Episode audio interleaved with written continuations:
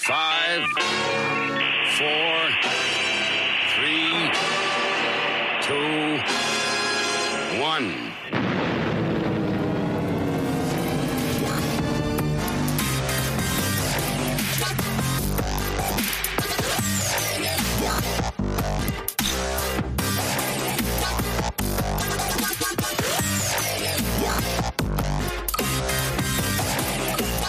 Right, hello, willkommen, bienvenue, konnichiwa. It's time for the Amish Inquisition yet again.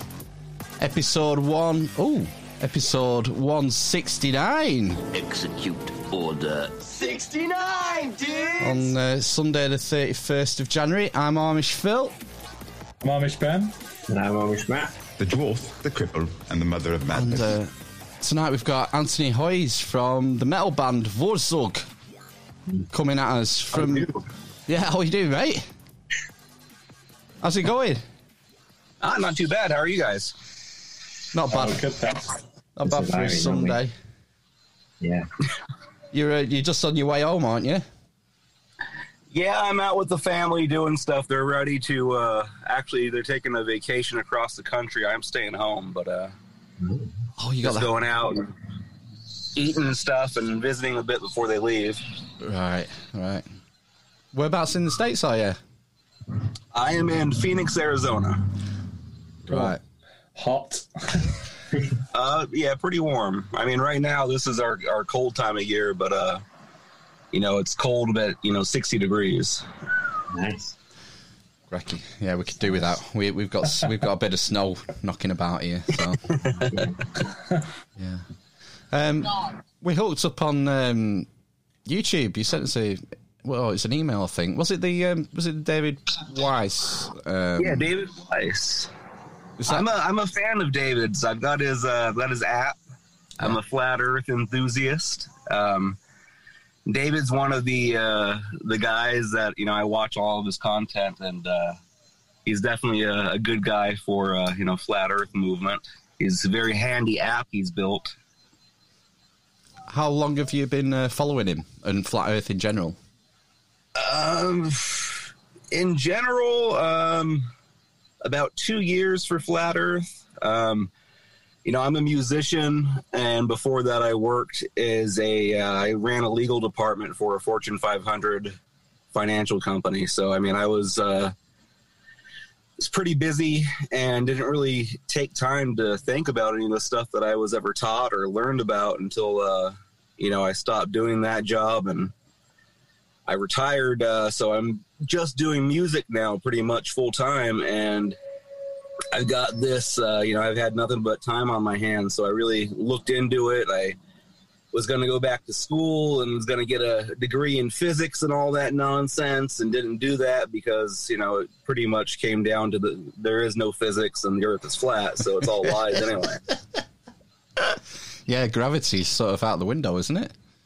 And on the flat earth model is, is, you know, it's, it's funny. I comment with my buddies all the time. This is one of the, uh, you know, I, I feel silly having believed, you know, the, the heliocentric stuff for so long, never looking at it, and then as soon as you look at it, I mean, it, it doesn't hold up at all. But yeah, gravity is.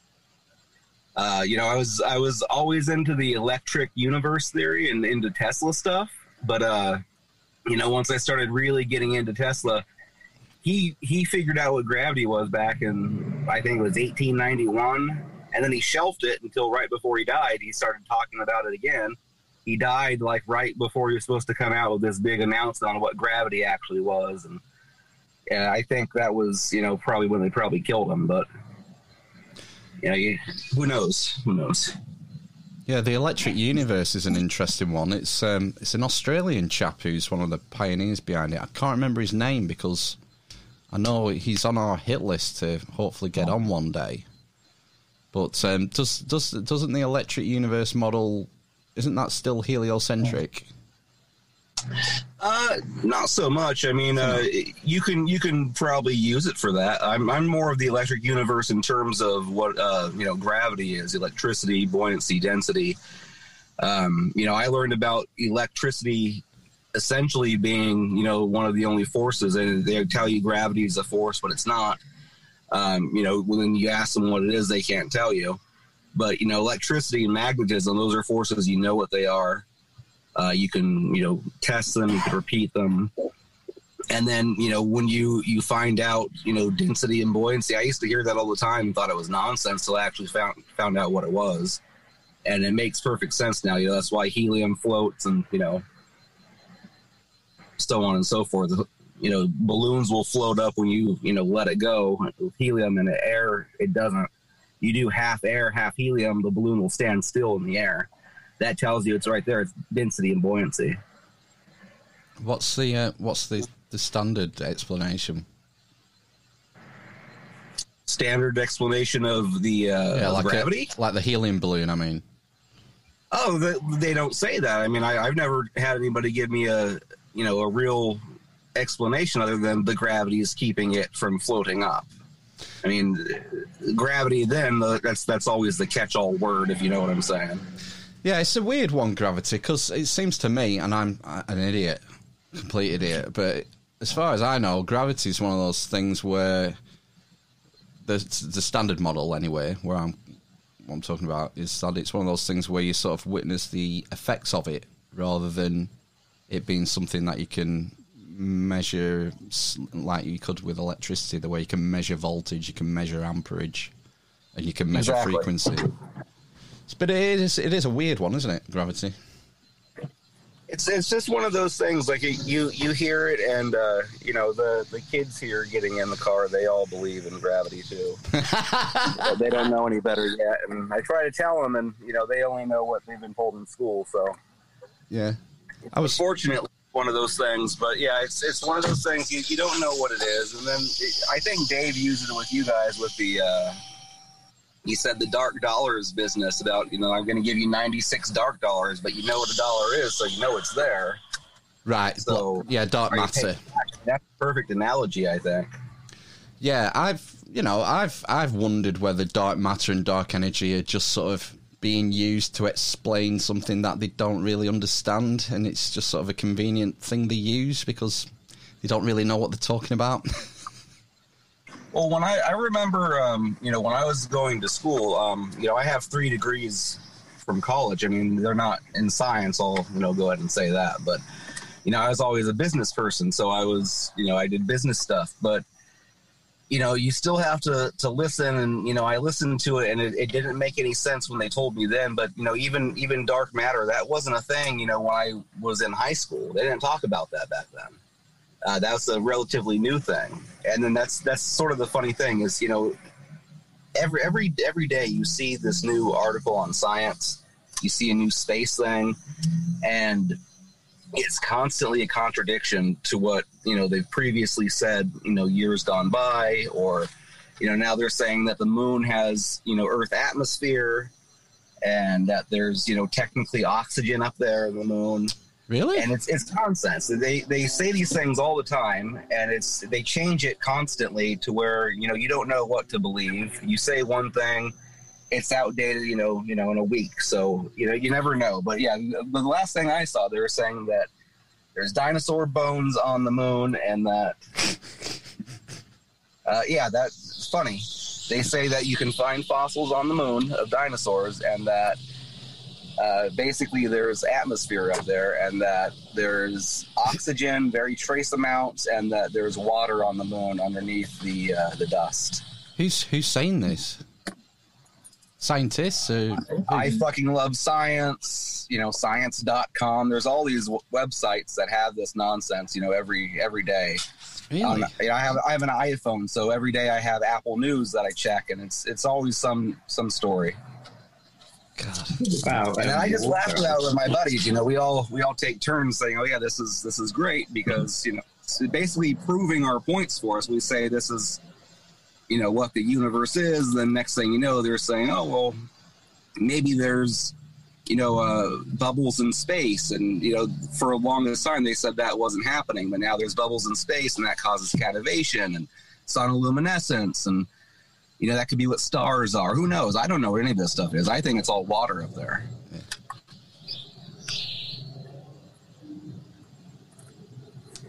just to go back with, um, sorry, with dinosaurs on the moon, isn't that that's Peter Brannan, isn't it? And he's he's conjecture that the uh, asteroid that wiped out the dinosaurs sixty-five million years ago, according to the um, generic story, um, yeah. actually forced the debris from that, forced you know lots of stuff from Earth onto the moon, including potentially dinosaur bones uh, and bits of dead dinosaur. That have, uh, that have ended up on the moon. But you'd think that um, they'd be quite well preserved on the moon and not necessarily would go through the same sort of macro, microbial, um, you know, effect that they'd have here. And you might actually have bones. You'd have actual bits of dinosaur flesh covered in dust. Yeah. Well, you would think, I mean, if there's, there's no oxygen to eat away at it or something, it, it would be perfectly preserved. That seems pretty impl- implausible to me, that when the meteor struck sixty-five million years ago, that debris that survived was ejected up, escaped Earth's gravity and Earth's atmosphere, and then was sucked up by the moon and got ditched on the moon. That sounds... on like a one-week journey. Yeah. Hey, what's he called, Ben? Peter Bogdanovich? Peter Brennan. Brennan. Yeah, we'll put, put him on the hit list. Yeah, yeah, yeah, it's wild.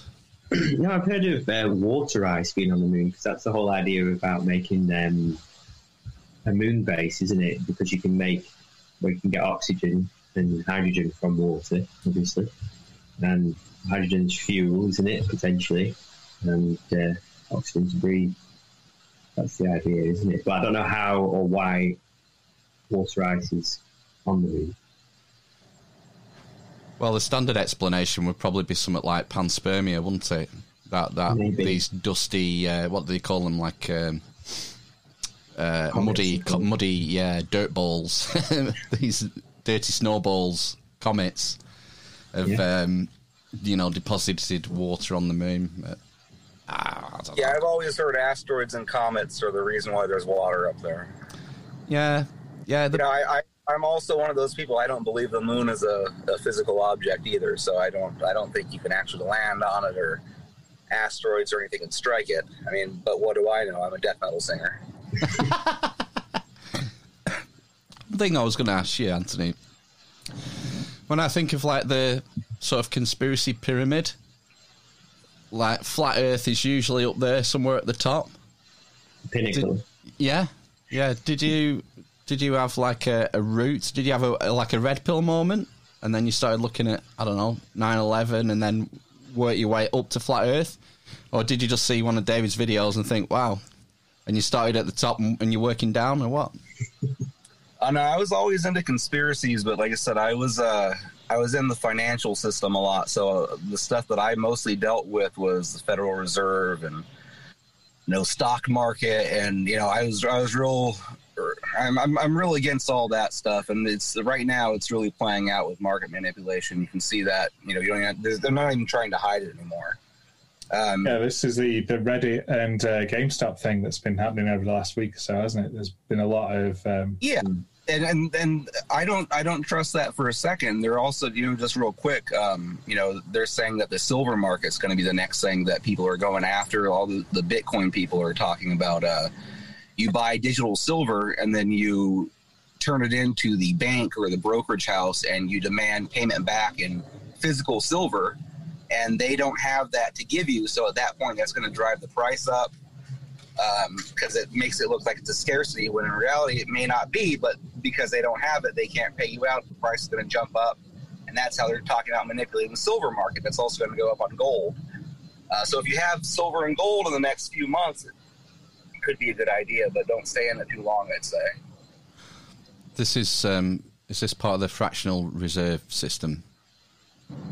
This this silver uh, manipulation. It's fractional reserve system, but at the same time, it's that's just your you know market manipulation. But uh, you know, I don't know if you're familiar with how the stock market works. You know, at least here in the United States, everything goes through a clearinghouse. You have to basically you have to give up. I believe it's something like nine tenths possession of your company in order to be listed on the clearinghouse. So the stock that's on there, it's it's basically like the ten percent of stock that's left. And it's not Class A stock. It's not a stock. It's nonsense, but that's what we, you know, make our, our economy based off of. The rest of the money goes to, uh, it's it's C E D E and Company is the name of the company that owned it all. Um, they're they're one of the clearinghouses. They're the D T C C. Uh, that all goes back to, it's conspiracy theory they say, but it goes back to uh, you know the Pacer Family Trust, um, which basically French royalty came to the United States and they basically ruled the the world pretty much. Um, yeah, I was always into to Federal Reserve stuff and conspiracy stuff, nine eleven, um, the Challenger thing was a big one for me because that was when I was J F K movie Oliver Stone did. Um, nine eleven, I was actually a George Bush fan, but uh, you know, once he, I figured out he had roles in nine eleven, I wasn't too keen on him. What do you think his role was? Because, you know, the the sort of the way George Bush was portrayed in this country, at least, is that he was essentially incompetent. He's a puppet, yeah. Uh, yeah, and a puppet. He was, he was portrayed the same way. yeah. Yeah, I, um, I, I, I think Dick Cheney was in charge. Yeah. I don't think that uh, that Bush Junior was, was uh, the captain of that ship. I think it was Cheney. And I think he surrounded himself with people that would do what he wanted him to do. And um, what's the, that movie Vice, uh, also an Oliver Stone film. Uh, I think it did a pretty good portrayal of, of the deal that they struck with George Bush to, to get Dick Cheney in there as V P. Yeah, and uh, Rumsfeld was one of the big figures around that time as well, wasn't he? Yeah, Rumsfeld and Dick Cheney, uh, you know, they, they got uh, Dick Cheney started, Rumsfeld did, in politics. And they just surround themselves with old friends and yes men, and uh, you know, they went for that unitary government thing, and that's that's sort of what they were trying to hope for, and it's pretty much, you know, been in place since then. What's what's that? Sorry, the unitary government. Uh, it was a unitary um, executive, basically. So essentially, uh, the president didn't have to uh, go to Congress to declare war. They can, ah. you know, do the fights. Uh, they don't have to uh, get permission to go in there and rebuild. They didn't have to do. Um, uh, it, essentially, it means anything that the U S government does on the president's orders is completely legal because the president cannot break the law. So that's their way around war crimes. Right. So, like a, a mechanism to get around the separation of powers between the executive yeah, and the legislature. They, they they controlled at the time the. Uh, The presidency, the House, and the Senate. I think the only thing they didn't have was the ju- judiciary, but you know, you're not supposed to control that here in this country anyway, even though it is. No. I mean, anyone looking at sort of Dick Cheney's ties with Halliburton, for example, is is going to look at that and, and how the contracts were handed out in the aftermath, at least, of nine eleven. And I never understood why they invaded Iraq after nine eleven. Well, that was the whole, uh, you know, Wesley Clark, uh, General Wesley Clark said that he was in the Pentagon and they told him, you know, right after nine eleven, we're going to invade Iraq. And they told him, you know, straight up, this is what we're going to do. We're going to go on these seven countries. It was in the, uh, the Project for a New American Century document that Cheney and Rumsfeld wrote uh, with the Trilateral Commission, the C F R. Uh, they admitted all that stuff in writing, saying we're going to do this. This is, you know, these are the, com- the countries we're going to go after. We want their oil. We want their governments. And uh, they're basically overthrowing all of them. I think Syria and Iran are the only ones left, and uh, North Korea. But I don't even know. You know, for all I know, North Korea is not real. I was just going to say, but David, I, I, I know, I know people who have been there. I'm not saying it's not real, but I, I don't know what's really going on over there. Is what I'm saying. Yeah, I've seen that clip of um, Wesley Clark. Uh, it was a famous interview that's been clipped and shared around social media where he says, uh, Oh, it's worse than that. you know, I got yeah. a li- I've just got a list from upstairs, and uh, he re- he rattles off the half a dozen countries who were, who were next on the list. And uh, I mean, it's nothing new. I've um, I don't know. One of my favourite books that sort of one of the books that sort of red pilled me was um, Confessions of an Economic Hitman. Yeah, I don't know if you're familiar with it, um, but that's it's sort of the same story basically, but all cent- all sort of um, centralized around um, Central and South America, and, and sort of U S meddling with re- regime change and um, influencing foreign countries through different methods. It's uh, yeah, I was into the, the Zeitgeist stuff when all that stuff was for, first coming out, and um, they did a. Uh, One of those movies had uh, the guy who wrote that book on there. He was talking about being an economic hitman. Um, that essentially dis- described what George Soros is, only he does it, you know, not in Latin American countries. And then people still act like he's, you know, a good guy, and he's not doing those things. He did it in this country. Completely, yeah. He yeah. did it. I know he did it in the U K. Uh, he's famous for doing it there. Um, you know, he definitely did it here. He owns the D As here. He owns all the, uh, you know, the, the low-level politician, local people. Um, you know, there's crime going around all over the place here. Um, you know, it, it, I don't know how it is, you know, where you're at, but right now they're talking about, you know, actually arresting people and putting them in prison for not wearing masks now. And, you know, criminals are being released from prison because coronavirus is so bad in the prison, so they say. It doesn't make any kind of sense. Yeah. Uh, it's getting a bit like that, isn't it, over here? It's sort of, um, it's more for, like, gatherings and stuff, isn't it? ten thousand pound fines for everybody at a gathering, I think, has been discussed for something ridiculous. Current, currently, if you organise a gathering mm. or a protest or a party or a wedding... The organisers get fined ten grand, and the par- wow. and the participants, I think it's two hundred pound for a first offence, and then it doubles, mm. I think, roughly each time if you continue to uh, uh, disobey the rules. But yeah. yeah, they are talking about um, in, uh, bringing in stricter things. I mean, I, I we um, we did like a big roundtable swapcast last week, and. Um, Jamie Icke was on there, David Icke's son, and he rose, um, brought up a really good point for me about individual responsibility, and people need to decide where their line is in the sand that they won't cross regarding all this stuff. And I can sympathise, really, because us here in the West, um, particularly the U K and, and the U S... You know, we've had quite a sheltered life the last few decades. It's not like we have a living memory of living in a com- under a communist regime or a fascist regime.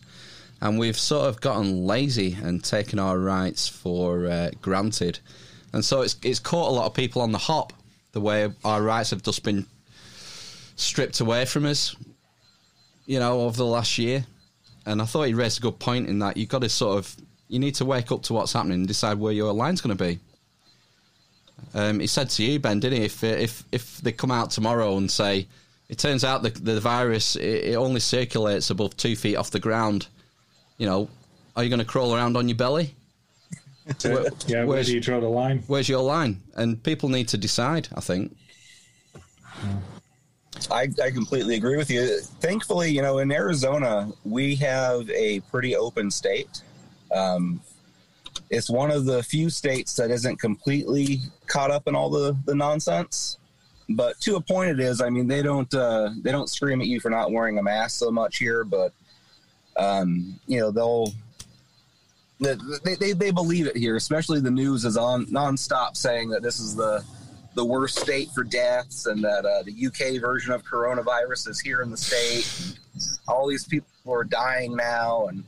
It's it's still nonsense. You can go on the C D C website and see the actual for each county and see, you know, how many beds are full, and it's nowhere near what the news is reporting, so it's all lies. You know, uh, I learned early on from, you know, I, I have a team of doctors. I I'm, I have uh, kidney failure, So I have stage in, in stage kidney failure. So I'm one of those sick people who should be dead right now, but I go out maskless. I don't uh, social distance.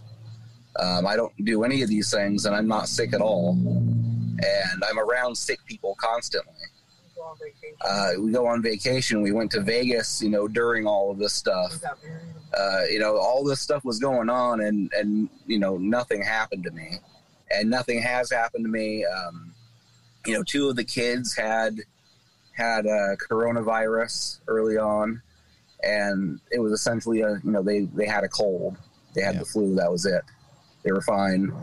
Um, you know, it, it's it's it's nonsense. It doesn't it doesn't make any sense. And then you see all this great reset nonsense. You see, you know, they've been talking about it for decades now. You know, I've, I've been an Alex Jones listener for years, and he's been talking about it. He cites white papers. He cites books that these people write. And you go and you read it, and you see it right there. We're going to do this. You know, twenty years later, they're doing it. And it's not them. It's their kids doing it most of the time. But, you know, they're still doing it. Yeah, it was uh, the World Economic Forum See, I, this I agree week. You have to, yeah, you have, you have to draw a line in the sand. You say, this is what I'm not going to do. And you have to just, you know, live with it. And, you know, I, I was I was sort of, I, I liked early on what they were saying about the coronavirus. This is like back in May or something. They said, well, we just have to sort of get used to it. It's it's not going away. We have to make this a part of our lives now. And I thought, okay, well, maybe they're going to stop this, but they didn't. They just kept it up. So I mean, it's it's not going to go away, but it's it's not a. I don't think it's a you know a serious thing right now. There's uh, it's the flu, pretty much. That's that's what all the numbers say. There's there's too yeah, many. That's another thing I saw. Um, just the other day, yesterday, I think I saw uh, Joe Biden's press secretary was out talking and. Uh, Either right before or right after the meeting, they had some people talking, and uh, his staff said, "No, you don't need the mask on. It's essentially the flu. You ha- has a you know a three per- or zero point zero three percent death rate in the world, so it's the flu." And that's this is the the people who have been pushing the nonsense, you know, the most. So I, I don't know. I, I don't trust any of it. I'm not sick. I've been fine the whole time. Jeez. And yeah, I, like I said, I don't. I don't take any precautions, so I can't trust that any of it's real. Do you think uh, how much of the motivation behind the, the scaremongering do you think is to do with getting rid of the orange man? I think the majority of it was at first. I actually didn't think that it was going to, to go quite the way it did. Um, I always knew they were going to try to steal it, but I thought in the end, you know, it was going to be okay, but. Uh, I think the majority of it was getting getting rid of the orange man, and then also taking over the, the big the big thing right away. Uh, within the first month or so of the, the virus outbreak, um, again I was in the stock market, so I was paying attention to all the economic stuff, and it was constantly going on about the Federal Reserve's coming in. They're going to start doing all these uh, junk buybacks. They're going to start taking over these companies, and sure enough, that's what they did, and it was. You know, pretty much just a power and money grab, I think. That, that's the, the majority of what was happening. Yeah, there's a lot of different interest groups who are trying to milk this situation we're in as much as they can to forward their own agendas, whether that be, you know, the World Economic Forum or gov- different governments or N G Os or whatever. Yeah, I'm sort of. I don't think this is going to end anytime soon, personally. I don't know. What do you think, Matt? I was quite hopeful for the uh, the magic vaccine. Magic. Kind of put um, an end to it. Really, I thought. That, I thought that the the election in America might make it die down because of the amount it was politicized, sort of like mask wearing and how serious the virus was and all the rest of it. Mm.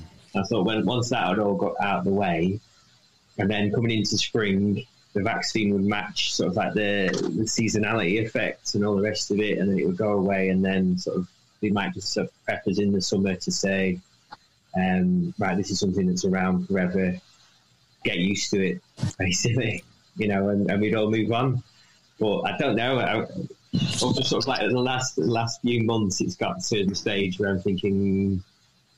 I think, re- like, you know, I'm, I'm kind of like, thinking now that if it spikes again in, in the autumn, then we're, we're stuck again doing the same things. I don't know.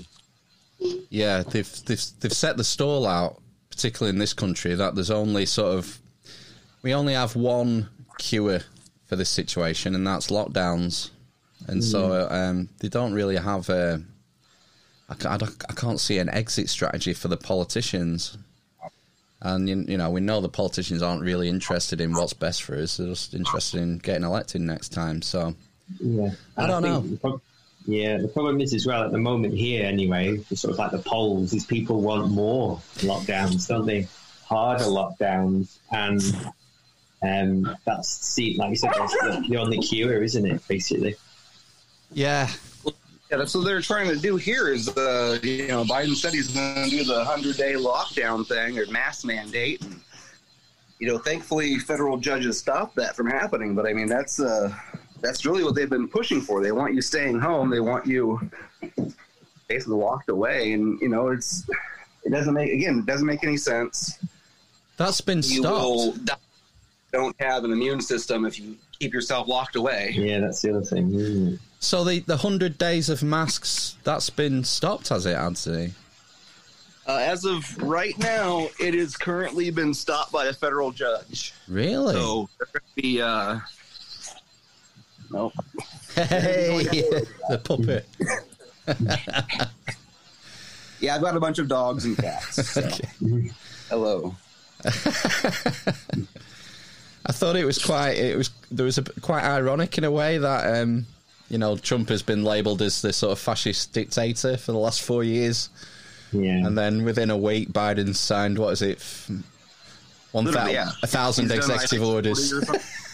Or yeah. What's He's done a lot, hasn't he? It's like just like sort of one swipe of the pen. I think I was reading something today, he's like doing the whole, is it Agenda twenty-one? Is, the, is that the environmental thing? Um, and sort of stop that pipeline. That was a big thing, wasn't it? He's uh, is he elect- trying to electrify the entire fleet of federal vehicles or something like that?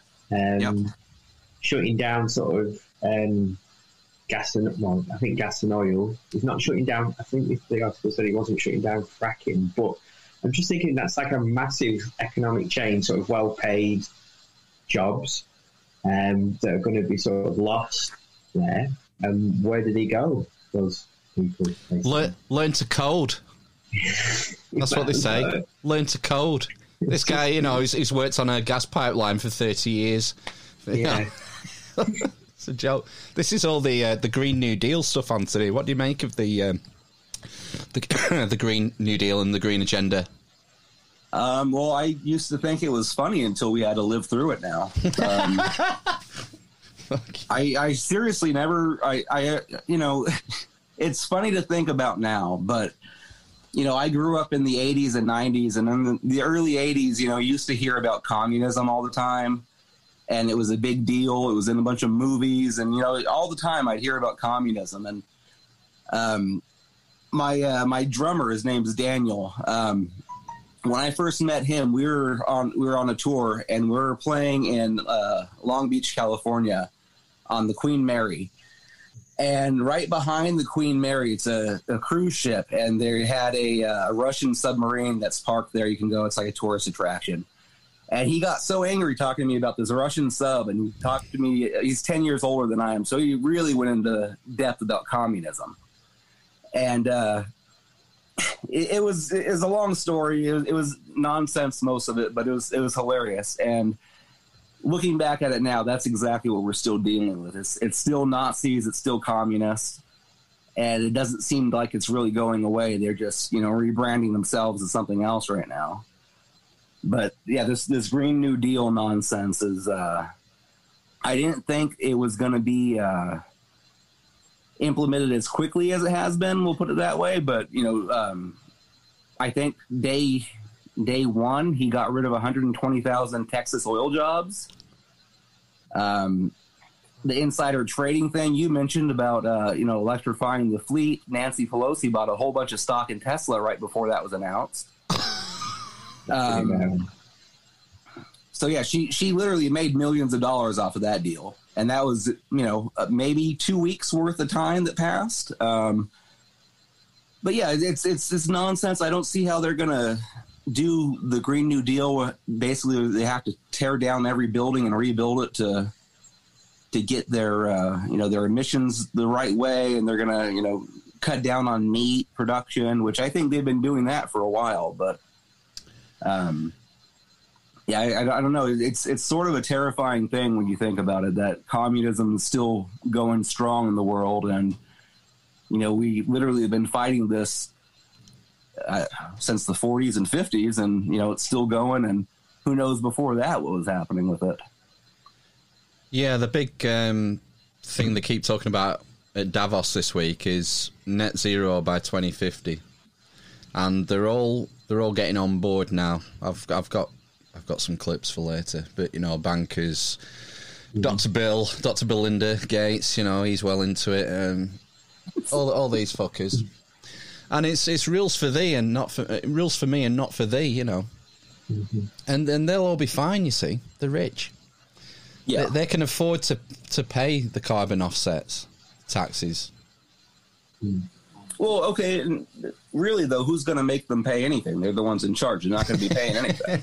I mean, it's it's their money to begin with, and then it's their rules. So, yeah, they're not paying anything. And a lot of these people, you know,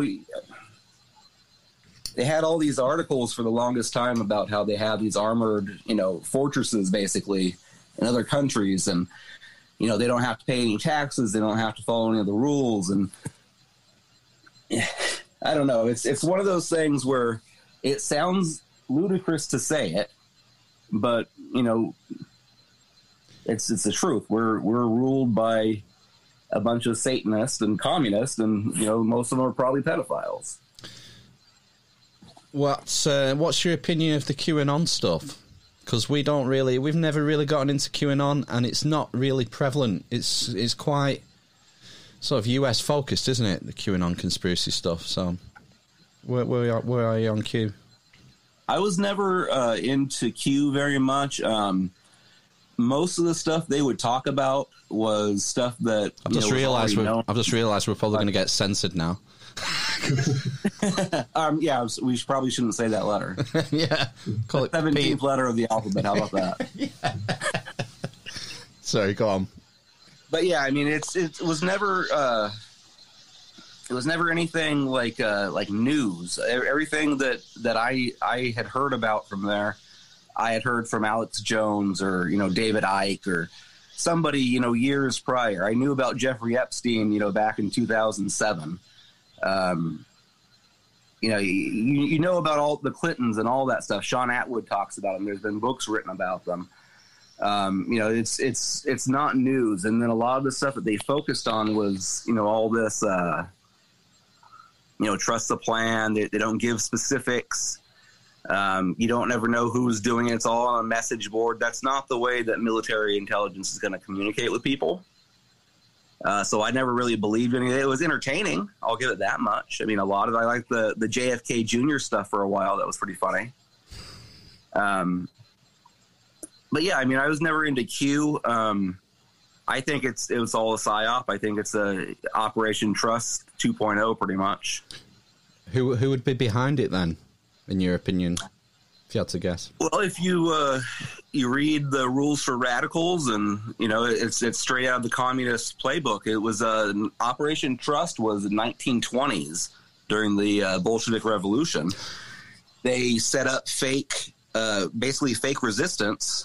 And they would get people to commit crimes in behalf of the name of the resistance, which would make the power structure come down harder on the resistance, which is basically what they're doing now. That was the whole Capitol riot thing.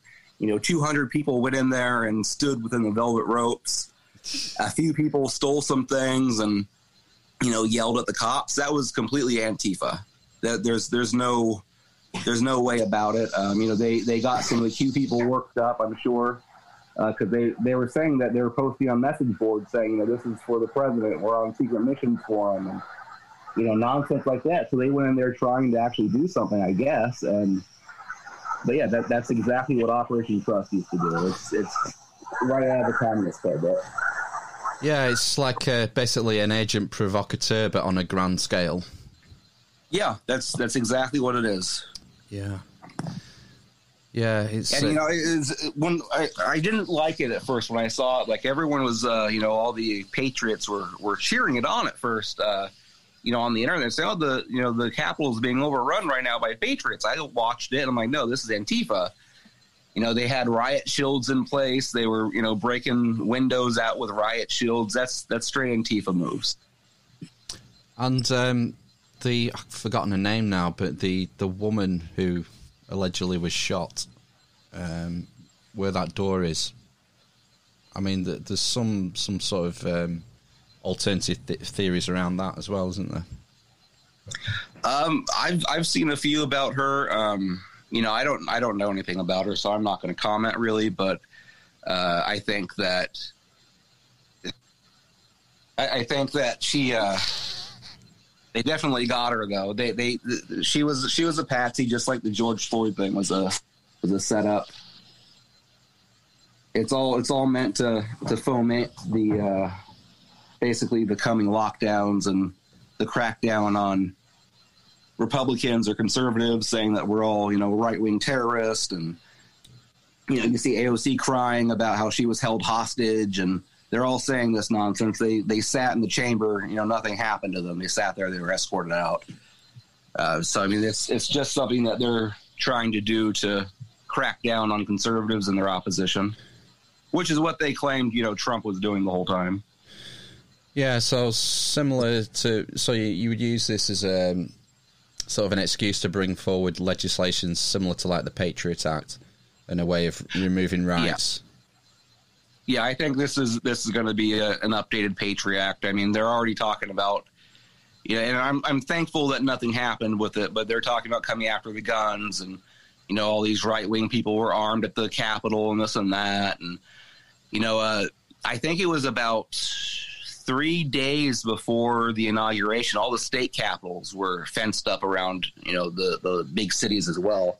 Um, we have the Arizona State Capitol here in Phoenix, and they had fenced that off. You couldn't go anywhere near the Capitol, and they're, you know, they, they had things on Craigslist calling for people to show up armed, and you know, we're going to protest the Capitol, and all that is is asking for trouble. So the state Capitol, are they federal buildings then?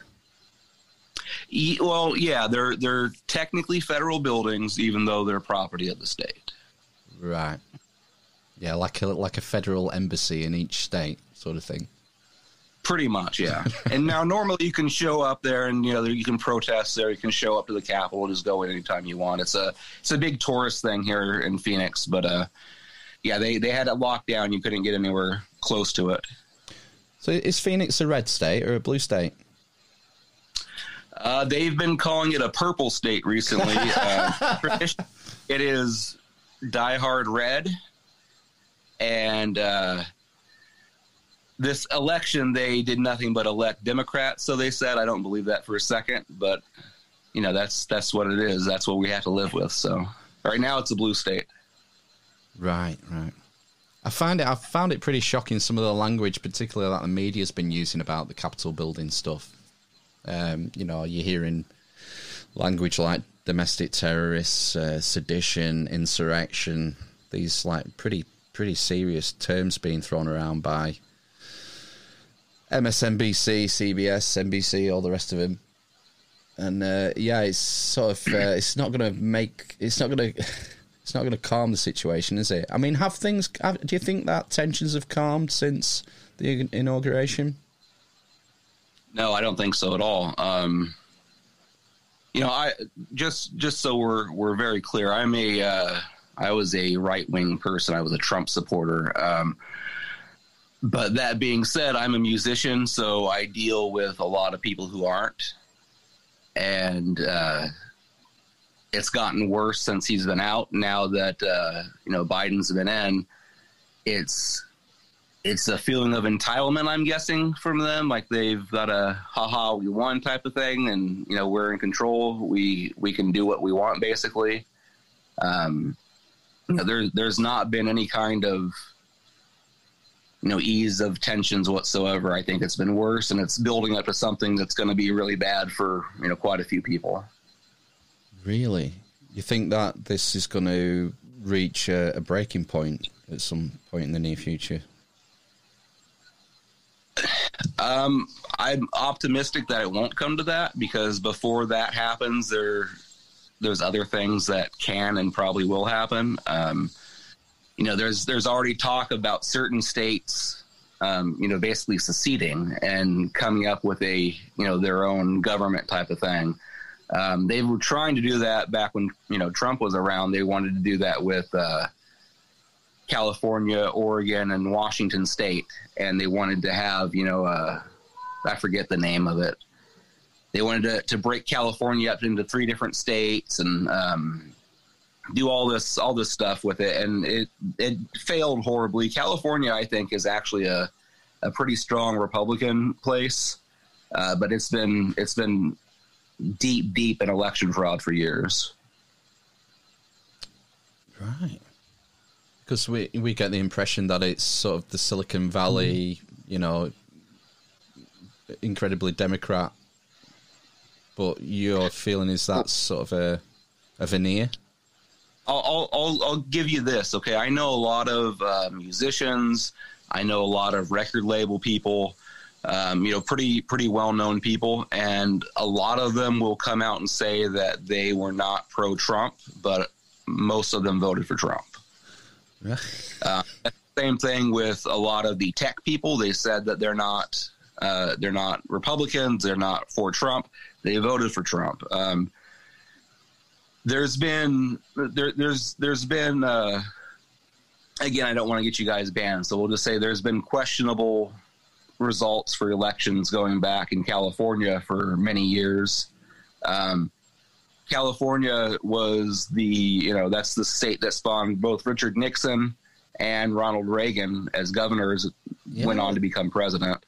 Um, And in the eighties, it was real strong Republican, and then all of a sudden that changed once the, they started bringing in illegal aliens, and they started uh, really going to town with the crack epidemic. That was that was another George Bush thing, I think. Um, but yeah, they they they've ruined California right now. I I used to live in California, and the taxes there are sixty-five percent. And if you make over two hundred thousand dollars, I believe you have to pay like seventy percent taxes. And it's it's there's there's no way that you can realistically live there and do business there and, you know, have any kind of uh, have any kind of success in terms of, you know, unless you're a huge corporation already. But, you know, you can't just start a business there and do business. Um, you know, it's almost impossible to to pay rent there. Um, you know, for, for a two bedroom apartment in L A, you're looking at sometimes up to like three thousand dollars. And, you know, a lot of times people make, you know, ten bucks an hour in California. So, I mean, that's, they're, they're working pretty much to, to pay their, their rent. That's about it. You, you wonder how it sustains itself with conditions like that. I mean, I've heard about, oh, you, you have a lot of tech jobs there. So that's in, in, uh, in San Francisco, Silicon Valley area, you have a lot of tech jobs. In uh, L A, you have a lot of, you know, industry, uh, entertainment jobs. You have the docks there.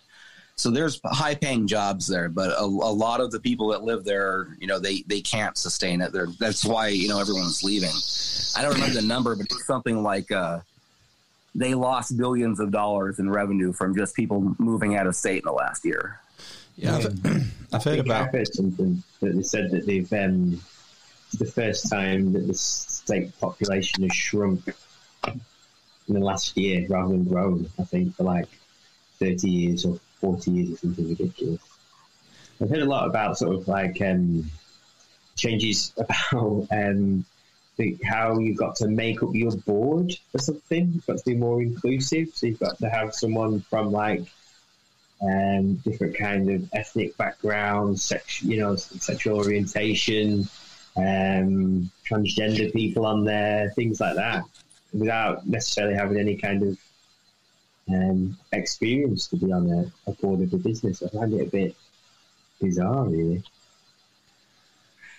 Yeah, it's the he. Uh, you have to you have to throw him a bone, otherwise they're going to throw a fit. And but you know they're they're throwing a fits anyway. They're they're going after each other right now. It's, it's not looking good.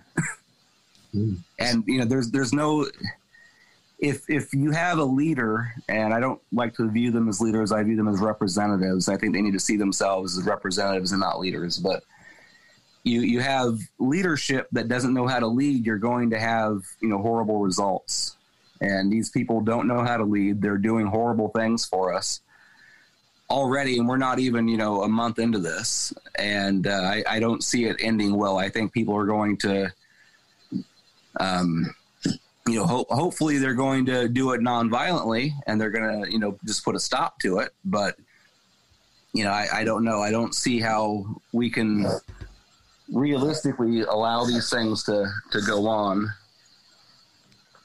especially if they're going to, you know, already be a month in, you know, not so great, and I can't even imagine them getting better.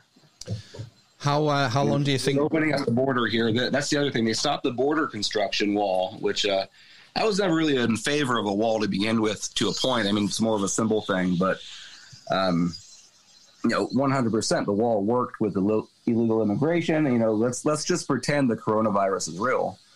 Um, you have thousands and thousands of people coming to our borders, not vaccinated, not being tested, um, you know, and he's letting eleven million people into this country, and that doesn't make any kind of sense. I mean, if we have a pandemic, then we don't need to be letting anybody in this country unless they've been screened. Is there uh, travel bans, like via airports and stuff in the States now? Um, I don't believe that there are. Um, domestically, you can go anywhere you want. Um, a lot of times, the airlines don't even really make you wear a mask. Um Depends on where you go and what have you. On the plane, they have you kind of wear it. Um, but yeah, you can go domestically. Um, you can go certain place. I think I think everything's open again. I, Europe was closed off for a while, but I'm pretty sure we can go to Europe now.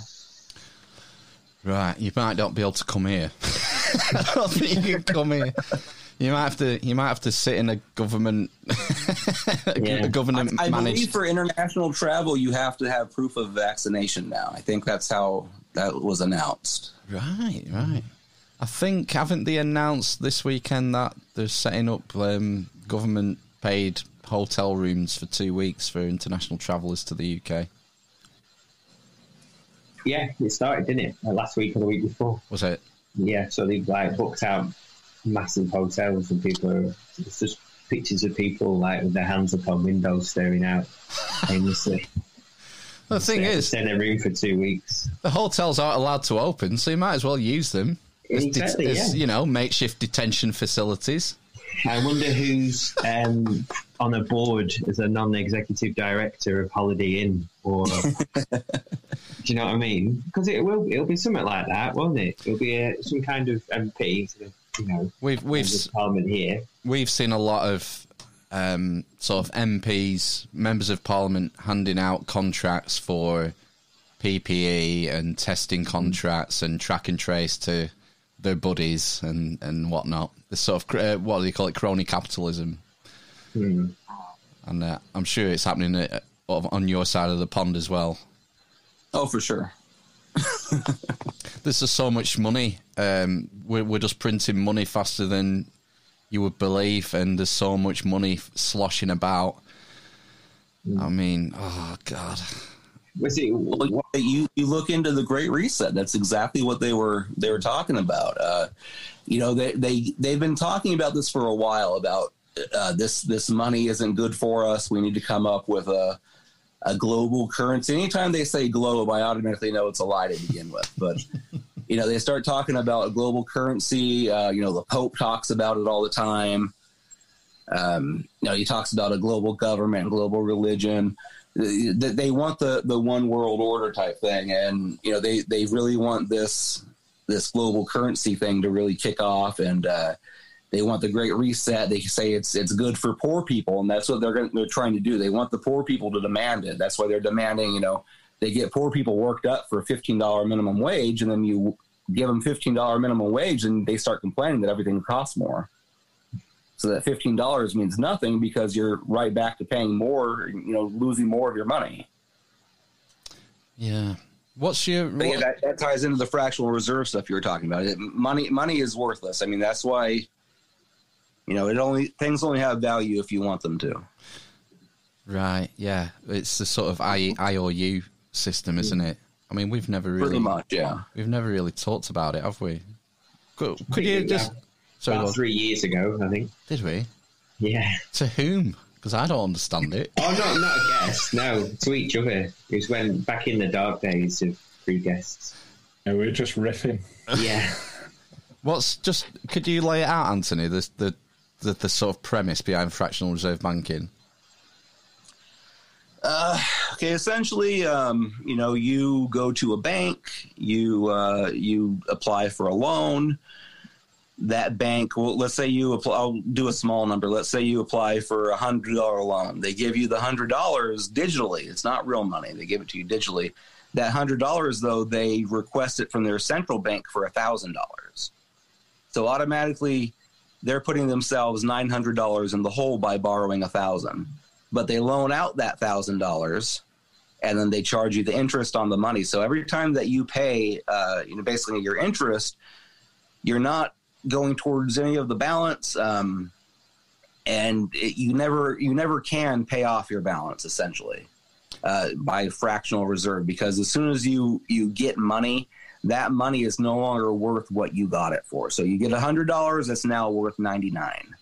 You know, and, and they just keep diluting it down over and over again, basically until you have, you know, the dollar now, I think it, it was worth uh, something like thirty-seven cents compared to what it used to be.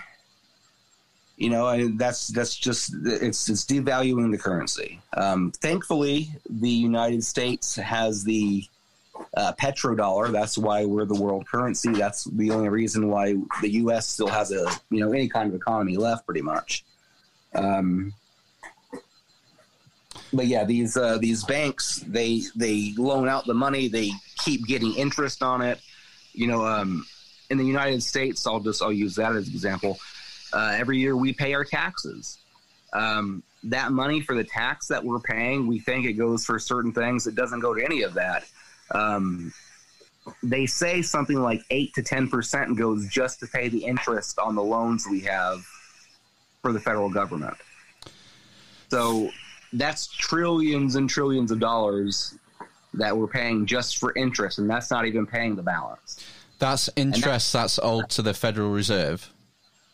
Well, we, we pay it, yeah, we, we pay it to the I R S, they pay it to the Federal Reserve, um, and then the Federal Reserve, you know, they split it amongst themselves. It's they make up the, the people who um, – there are twelve banks that make up the Federal Reserve, and then the people who are on the, the heads of each bank makes up the board for the uh, D T C C and the C E D E and company. And uh, they are the, the main financial people for the stock market. They're the main financial people for all of the banks. Uh, they, they are the, the World Bank, essentially. Um, so you have these bankers who are in charge of our economy. They're also in charge of the stock market. So automatically the stock market right there is rigged. But again, you have to give them full control. I mean, they, they own your company once you go public. You you own small piece, and that's the, the piece that you get to put on the stock market to make money off of. Mm-hmm. And that's essentially how stocks work. Um, but yeah, fractional reserve, it's it's all it's all market manipulation. It's fiat nonsense. Um, you know, I, for a while I was into to crypto. Um, I like the idea of blockchain. I don't like Bitcoin. I think it's overvalued, and I think there's definitely, you know, play going on with that. But for the time being, it's a it's a good investment if you're actually going to invest in it. Yeah, is that what medium term do you think? I'm sorry, what was that? In the in the medium term, term I mean, a lot of people are just looking yeah, for yeah, a gra- get wick, get rich quick thing, aren't they? But I had Bitcoin when it was, uh, I think it was like six hundred dollars. I had some Bitcoin. Um, I tried to get into it when it was only like, you know, five dollars back in uh, two thousand ten or something. And I was told that it was by some law enforcement people. I was told that Bitcoin is a currency for pedophiles and internet drug traffickers. And that automatically anyone who uses it or collects it will be under federal investigation. Wow. And so that's, that kept me away from it for a while. And then I realized what they were doing, and they used that to bring down uh, um, Ross Ulbricht from Silk Road. They, they got him on Bitcoin stuff. And that's when I sort of found out that they were playing with Bitcoin back then. Right. Yeah. So, yeah, it's definitely, you know, I'm not saying not to buy it, but, uh, you know, don't spend thirty-five thousand dollars to buy one of them right now. No, it's too complicated for me. I don't even know what a digital yeah, wallet yeah. is. It, it took me a while to learn the wallet. I, I had, uh, in two thousand fourteen, I lost five Bitcoin because I couldn't find my wallet password. It was some oh. like a, it was one of those with a twenty-seven letter key code or something. Wow. Yeah, the, uh, yeah, the financial system seems to be at the heart of a lot of the problems that we have. I remember the, um, what, what was the one was the Northern Rock? Run on the banks, was it two thousand seven? I think so. two thousand seven, yeah, wasn't it? And yeah, this sort of ties in with the, the fractional reserve in that they're worried that there's going to be a run on the banks because if everyone tries to draw their money out, people will realise that the banks don't have your money. They don't have it. Yeah. They've got a tenth of it. Idea behind what they're trying to do with silver right now.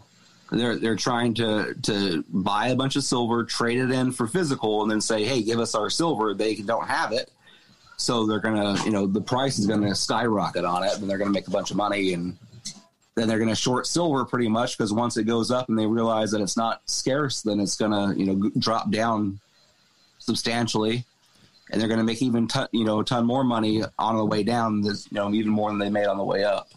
Do you think there's a way out of it? A way out of the financial system that we're stuck with? Um, there, there's there's ways out, but no one's going to do, you know, what, what it's going to take to do. And you know, it's it's it's all well and fine to say that we want that, but you know, again, what are we going to replace it with right now? Uh, you know, every, everyone was talking about the Nisara Gasara thing. Um, are you guys familiar with that? No. Mm-hmm. I, I never. It was it was a Q thing, but they talked about it's a, it's a basically a financial reset to where, you know, all the, the the idea was Donald Trump was going to take over the Federal Reserve and uh, you know cancel all debt and stuff like that. And there is a it's called Nisara Gasara. I never really got in too much into it, but basically it all sounded like what the Great Reset is, only. Instead of it having a happy ending that everyone's now debt-free, now the Great Reset, and now we're going to have no money and, you know, not have a way to support ourselves pretty much. Yeah, you'll own nothing and you'll be happy about it was the famous yeah. uh, article from the World yeah, Economic that's the Forum. You'll, you'll own nothing and you'll be happy about it. Yeah. Oh, my word. Well, on that happy note, we're, we're yeah. knocking up on time already, Anthony. Hey, so... Um, Is there anything you want to promote? Is where can we send people? Uh, real quick, uh, you know, Vorzug is going to be doing a uh, new album here coming out this year. We're also doing some music videos. Uh, go to the website at w w w dot vorzug dot info or go to... Uh, The Apollyon Group dot bandcamp dot com for my record label, which is The Apollyon Group, and uh, Vorzug dot info. Cool. I'll put the links in the in the show notes, eavesdroppers. So if you just scroll down, you'll find those links now. If you want to check out, check out a bit of death sure, metal. I will uh, share this on. I'm I'm I'm constantly being banned from social media, but I will. Uh, I will share this in any places I'm still available to go to. Excellent. Right. Well, uh, just hang on the line, Anthony, for one minute while we play ourselves out. It's been good to talk to you. It's been fun. You too. It's been fun. Best of luck with uh, well, the shit storm that's happening over there. Catch you on the flip side. Don't touch that dial.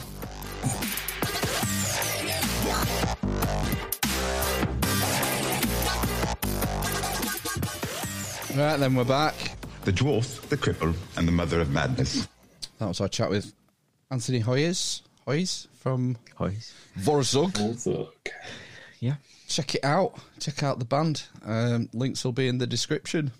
That was a good chat. We covered a lot of stuff, a lot of interesting mm. stuff, and uh, I'm sure we'll we'll speak to Anthony in the future about other topics. Mm. It's always nice to get an American perspective, or well, just a different perspective. Um, yeah, across the patch, really.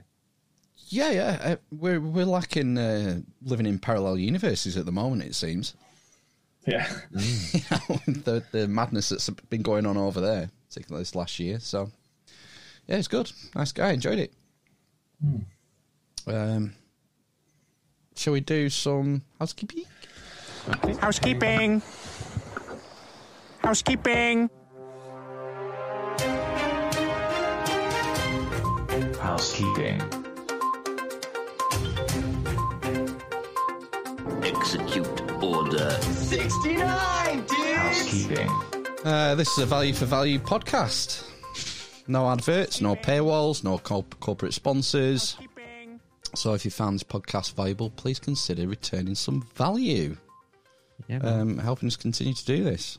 We need your support in producing this podcast. And in return, you shall receive a producer credit. Mm. Uh, there's loads of ways. Loads of ways to help us out. Leave us an iTunes review. Yeah, we've got one. Ooh, fi- another five-star iTunes uh, review from JSpaceman. Spaceman. Um, great show with interesting and varied topics, delivered with a slice of humour and a good mix of conversation and opinions. Thumbs up emoji. Give it a whirl. Um, tornado emoji. Ooh. Thanks, JSpaceman. Oh, I see what you've done there. Yeah. A whirl. A whirl. Yeah. Well. Excellent. Good. Well, we appreciate that. Yeah. yeah. iTunes reviews are a good way to uh, support us. You can subscribe to the YouTube channel. Um, that mm-hmm. helps. Yeah. Hot at the moment. Yeah. Lighting it up, aren't we? Yeah. Uh, stalk us on social media. Instagram is the best way to catch mm. us. Not really active on the others because there's fucking hell pits. Twitter is a fucking hell pit. I hate Twitter. Facebook's for old people, so Instagram it is. You can even send us memes.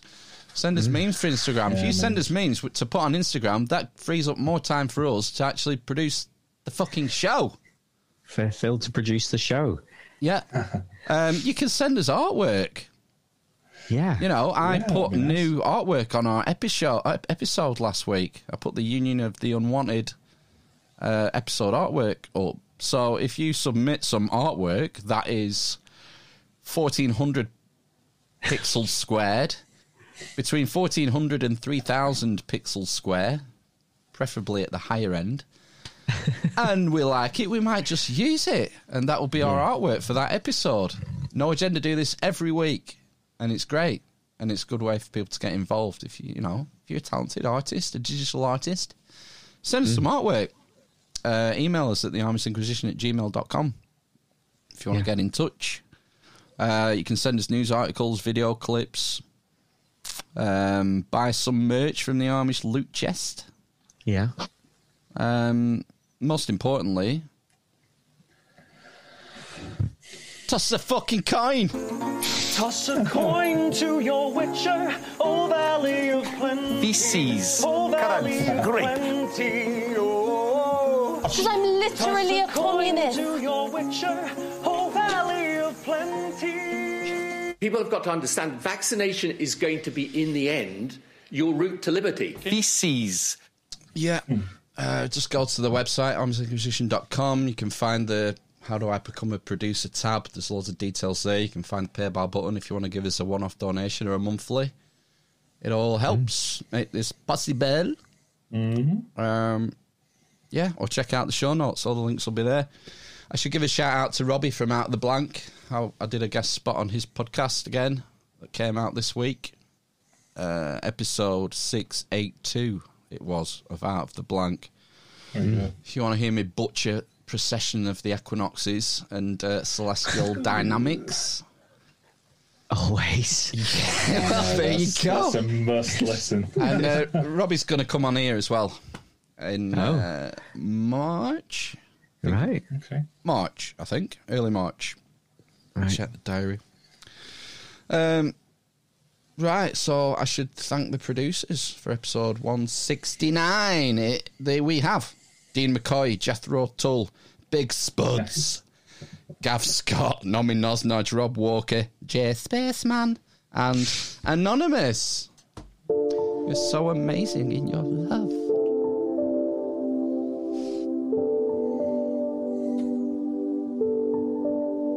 Feces. Hang on, I think I fucked up here. I have. I've, I've fucked up. Oh, no. Oh, my God. I'm just not amazing enough, am I? They are. Yeah. So amazing in their love. Come here, Goosey, big stud. I'm literally the best mate. It really bothers me. I've been coming to terms with the fact that I am fucking vegan. The dwarf, the currant, the grape, the homophobe, the wind, the uh, Tosilizum man, the fucking vegan, the lion dog faced pony soldier, the asthma, the corn pop cunt, the number eleven, the slushy deposits, the blind man, the communist, on the horizon, the cripple, and the mother of Money Pickering! From like a judgment day and terminating mode, like. Bring it on. Yeah! I don't get it, never will. Yep, thanks for your support for another week. Fucking hell, shit tons to get through, man. Ooh, what's that synth? That's yeah, a new synth. synth at the end. Tell us about the synth. Yeah, before we move on. I just found it online. Royalty free. Ooh. You know. Wow. It's a bit Stranger Things. Yeah, well, it's sort of it's so hot right now, isn't it? eighties. Yeah. Uh, so hot. And especially podcast logos with the like eighties graphics, like right. uh, neon, uh, yeah. eight bit. Is it eight bit? The old lot of video game graphics and neon lights and shit. Vaporwave. Yeah.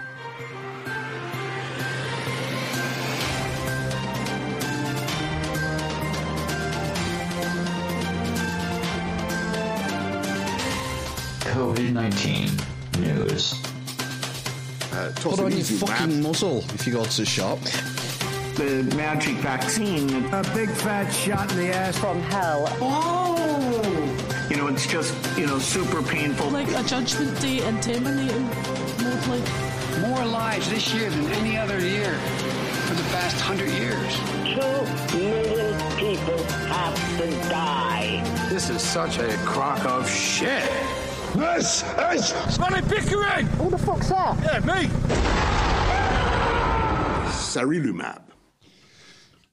The vaccine wars are upon us. Mm. Absolutely. Friday. I thought we were quite diplomatic in the... Uh, I say we uh, as the country, not us as the podcast, but we were quite diplomatic in, uh, in kind of dealing with that situation, I think. The situation is as follows. Londonderry this morning, it was hard to imagine that less than six miles away, the Irish border was about to become the centre of an astonishing escalation in the dispute over vaccine supply. This afternoon, the European Commission announced that due to concerns about access to the AstraZeneca vaccine, it was introducing export controls on all vaccines leaving the E U. Today, we have developed a system that will allow us to know whether vaccines are being exported from the E U. This increased transparency will also come with the responsibility for the E U to authorise, with our member states, these vaccine exports. Here, the government tried hard to stay out of the vaccine dispute. I'm not going to comment on the E U's own discussions with those manufacturers. What we need to focus on is making sure that U K residents and the N H S here gets the vaccines uh, that's required. And as I say, we're confident that we will be receiving what we expected in the days and weeks ahead. There is one place where the E U could not control exports, the Irish border. The painfully negotiated Irish protocol in the Brexit deal forbids restrictions of trade, but there's an override clause. Article sixteen says if the protocol's application leads to serious economic, societal or environmental difficulties, then the E U or the U K may unilaterally take appropriate safeguard measures. This afternoon, the E U published a regulation blocking vaccine exports across the border, saying this is justified as a safeguard measure pursuant to Article sixteen. Astonishingly, the European Commission did not tell London or even, I am told, Dublin that... They didn't tell Dublin. Dublin's a member state, the capital mm. of Southern Ireland. The E U didn't even mm. tell them that they were going to implement a fucking hard border on the island of Ireland. Bad, bad idea. Yeah, and, you know, you don't want to get Arlene Foster no, on your case. With, a, with, with eight M Ps. She's fucking, tell you what, she's formidable, isn't she? Yeah. I mean, she destroyed Theresa May. Pretty yes. much single-handedly ended her career. Yeah. Yeah, what was that, what was that deal? Was it one billion per M P? Something like that. She got out of the Conservatives. I think she got, well, I heard it was a billion pounds, wasn't it, basically, for eight votes or whatever it was, eight seats. Mm, I'm, I would query that. I think it might be a billion each. Anyway, she had her over a barrel, didn't she, for what, a month, yes. uh, a year, eighteen months, anyway. They were about to take this provocative action. A number ten spokesperson said the U K was seeking an urgent explanation from Brussels and was carefully considering what the government's next steps might be. This evening, the Prime Minister had a phone call with the Irish Taoiseach, Micheál Martin, to express his concerns. In Northern Ireland, right across the political spectrum, there is fury with the E U. Well, you know, I think it's quite incredible. Uh, it's an act, yes, she is. act of aggression, actually, uh, less than a month uh, into us leaving the European Union, we see them act in this unilateral way. It shows to me that all of their words around protecting Northern Ireland and protecting the Belfast Agreement were just that, words, and actually what they've been doing is using Northern Ireland as a pawn in their negotiations. A short time ago, the Prime Minister called the European Commission President, Ursula von der Leyen. How do you reckon that conversation went? Uh, well, well, well, well, alas, and alack, and um, um, this is terrible, and um, something about Athens and Sparta. Fucking bumbling idiot. To express his grave concerns. Oh, totally grave. And there were signs that the Commission was frantically backtracking, with sources there claiming the regulation invoking Article sixteen of the protocol had been published in error. Yeah, so basically, Northern Ireland has like a, a special arrangement mm. with the E U because of Brexit. And the main thing was we don't want a hard border on the island of Ireland because... Yeah. After decades of bloody violence, uh, you know, mm. we had the peace process in the late nineties, and we don't want to put that at risk. So Northern Ireland was given sort of a special status where there would be no... It would be part of the E U customs arrangement. Mm. But there was this sort of backstop to that called Article sixteen, where, you know, in some sort of emergency situation, either the E U or the U K unilaterally could... trigger Article sixteen, and that would essentially implement customs checks and therefore hard border on the island of Ireland. And they decided to do this and sort of um, try and stop the export of medical supplies to a third nation. I mean, it's just fucking outrageous, isn't it? Where is the AstraZeneca vaccine manufactured? Is it manufactured in Europe? Is that the issue? No. The, the, the issue is, is that the E U is... made a fucking clusterfuck of the vaccine rollout because it's such a fucking lumbering, slow, bureaucratic nightmare. Yeah. They were three months behind the curve. Mm. That's why we didn't sign up for the vaccine procurement programme of the E U because you know what they're like. Part mm. of the reason they were held up three months was them having to sort out the instructions being translated into twenty-seven different languages at the last minute. You know, it's just a, it's a bureaucratic nightmare. It's a talking shop. These people get paid to talk and talk and not do. And so they're months behind. Mm-hmm. So this has brought political pressure on them, and they need a they need a way out or a scapegoat. And so they wanted to start saying, hang on, you, AstraZeneca, you, your U K factory is, is outputting, because we've been through all the teething problems months ago. And our mm-hmm. factories are producing regularly, but the Belgian factory is three months behind and they're still working through these niggles. This is how I understand it. I don't know anything. So uh, so the, the, the, the idea is that the, the E U seem to have, have got it in their heads that they're worried that Northern Ireland was going to be a backdoor for exporting vaccine from the E U to the U K, when our vaccine production isn't having any problems. Right. I don't get it. Mm. Unless it's the Pfizer. Well, then they tried to, you know, they tried to void our, interfere with our contracts, our contracts, the U K government contracts with other companies, you know. See, the U K put a clause in the AstraZeneca contract that any, any doses manufactured in the U K, the U K would get first dibs on. That was a part right. of the contract, the stipulation. Mm-hmm. So, yeah. Anyway, that was Friday about tea time, and obviously the backlash was fucking monumental. Yeah. Another extraordinary twist, because in the past few minutes, I've been told by a senior source within the European Union that the E U is now going to withdraw this controversial Article sixteen about Northern Ireland, having released it earlier today, having faced this absolute torrent of criticism uh, from Westminster, from Dublin, from Belfast, and indeed from other member states. They have immediately buckled. Our statement hasn't come out yet. I'm expecting it to come out in the next few minutes. As to why this mistake was made, uh, well, I'm told that it is a combination of two things. One is that it was a simple error. You buying that? An error? Yeah, we made a mistake. Um, no. According to the source I spoke to, that they didn't foresee the furore. Perhaps they didn't look at the ramifications. That in itself would seem uh, extraordinary. The second thing is that it was meant because they had focused on vaccines, and frankly, it would seem to me that officials within the E U simply didn't look uh, at the bigger picture. So they are going to have to row back.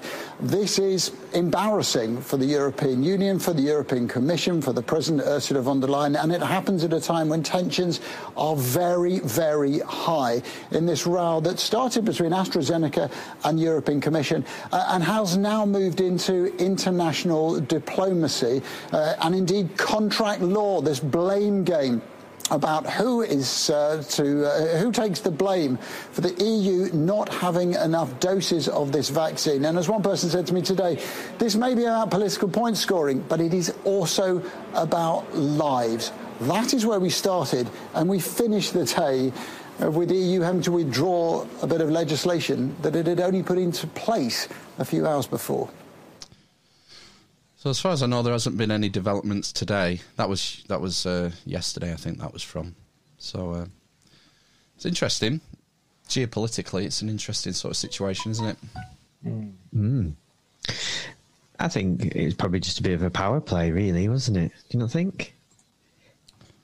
Just trying it on, aren't they? Yeah, because they've I mean. you know they yeah. fuck, they fucked up, and and yeah. the nation states, you know, the Germans and the French and everyone else are kicking off. They're saying, you know, where, where's this vaccine? How come the U S, Israel, U K seem to be rolling out theirs pretty rapid, and and we're struggling for doses? What's going on? Have they not got their own? Um... sort of pharmaceutical company? Must have far- is there a French pharmaceutical company and a German one? You know, or... Yeah, yeah. Why aren't yeah, they just making it? It's a big French pharmaceutical company, Sanofi. There's only... Oh, by the way, the AstraZeneca was only um, granted uh, emergency use authorization on the Friday when they did this. Mm. It's only just been granted by the European... E U. Uh, e- e- E A U, I think E M A. It is. E M A, sorry. Yeah, but AstraZeneca have a factory in Belgium. to produce the AstraZeneca vaccine.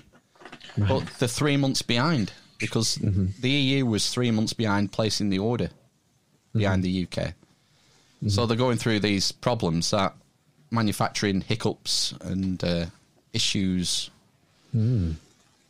three panic months down the line. Knee-jerk. It's knee-jerk reaction, isn't it? Yeah.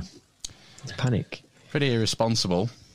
The only yeah. thing I've seen today, Phil, is that some of the European newspapers are reporting that the E U uh, Commission have unwittingly given the best advert for Brexit.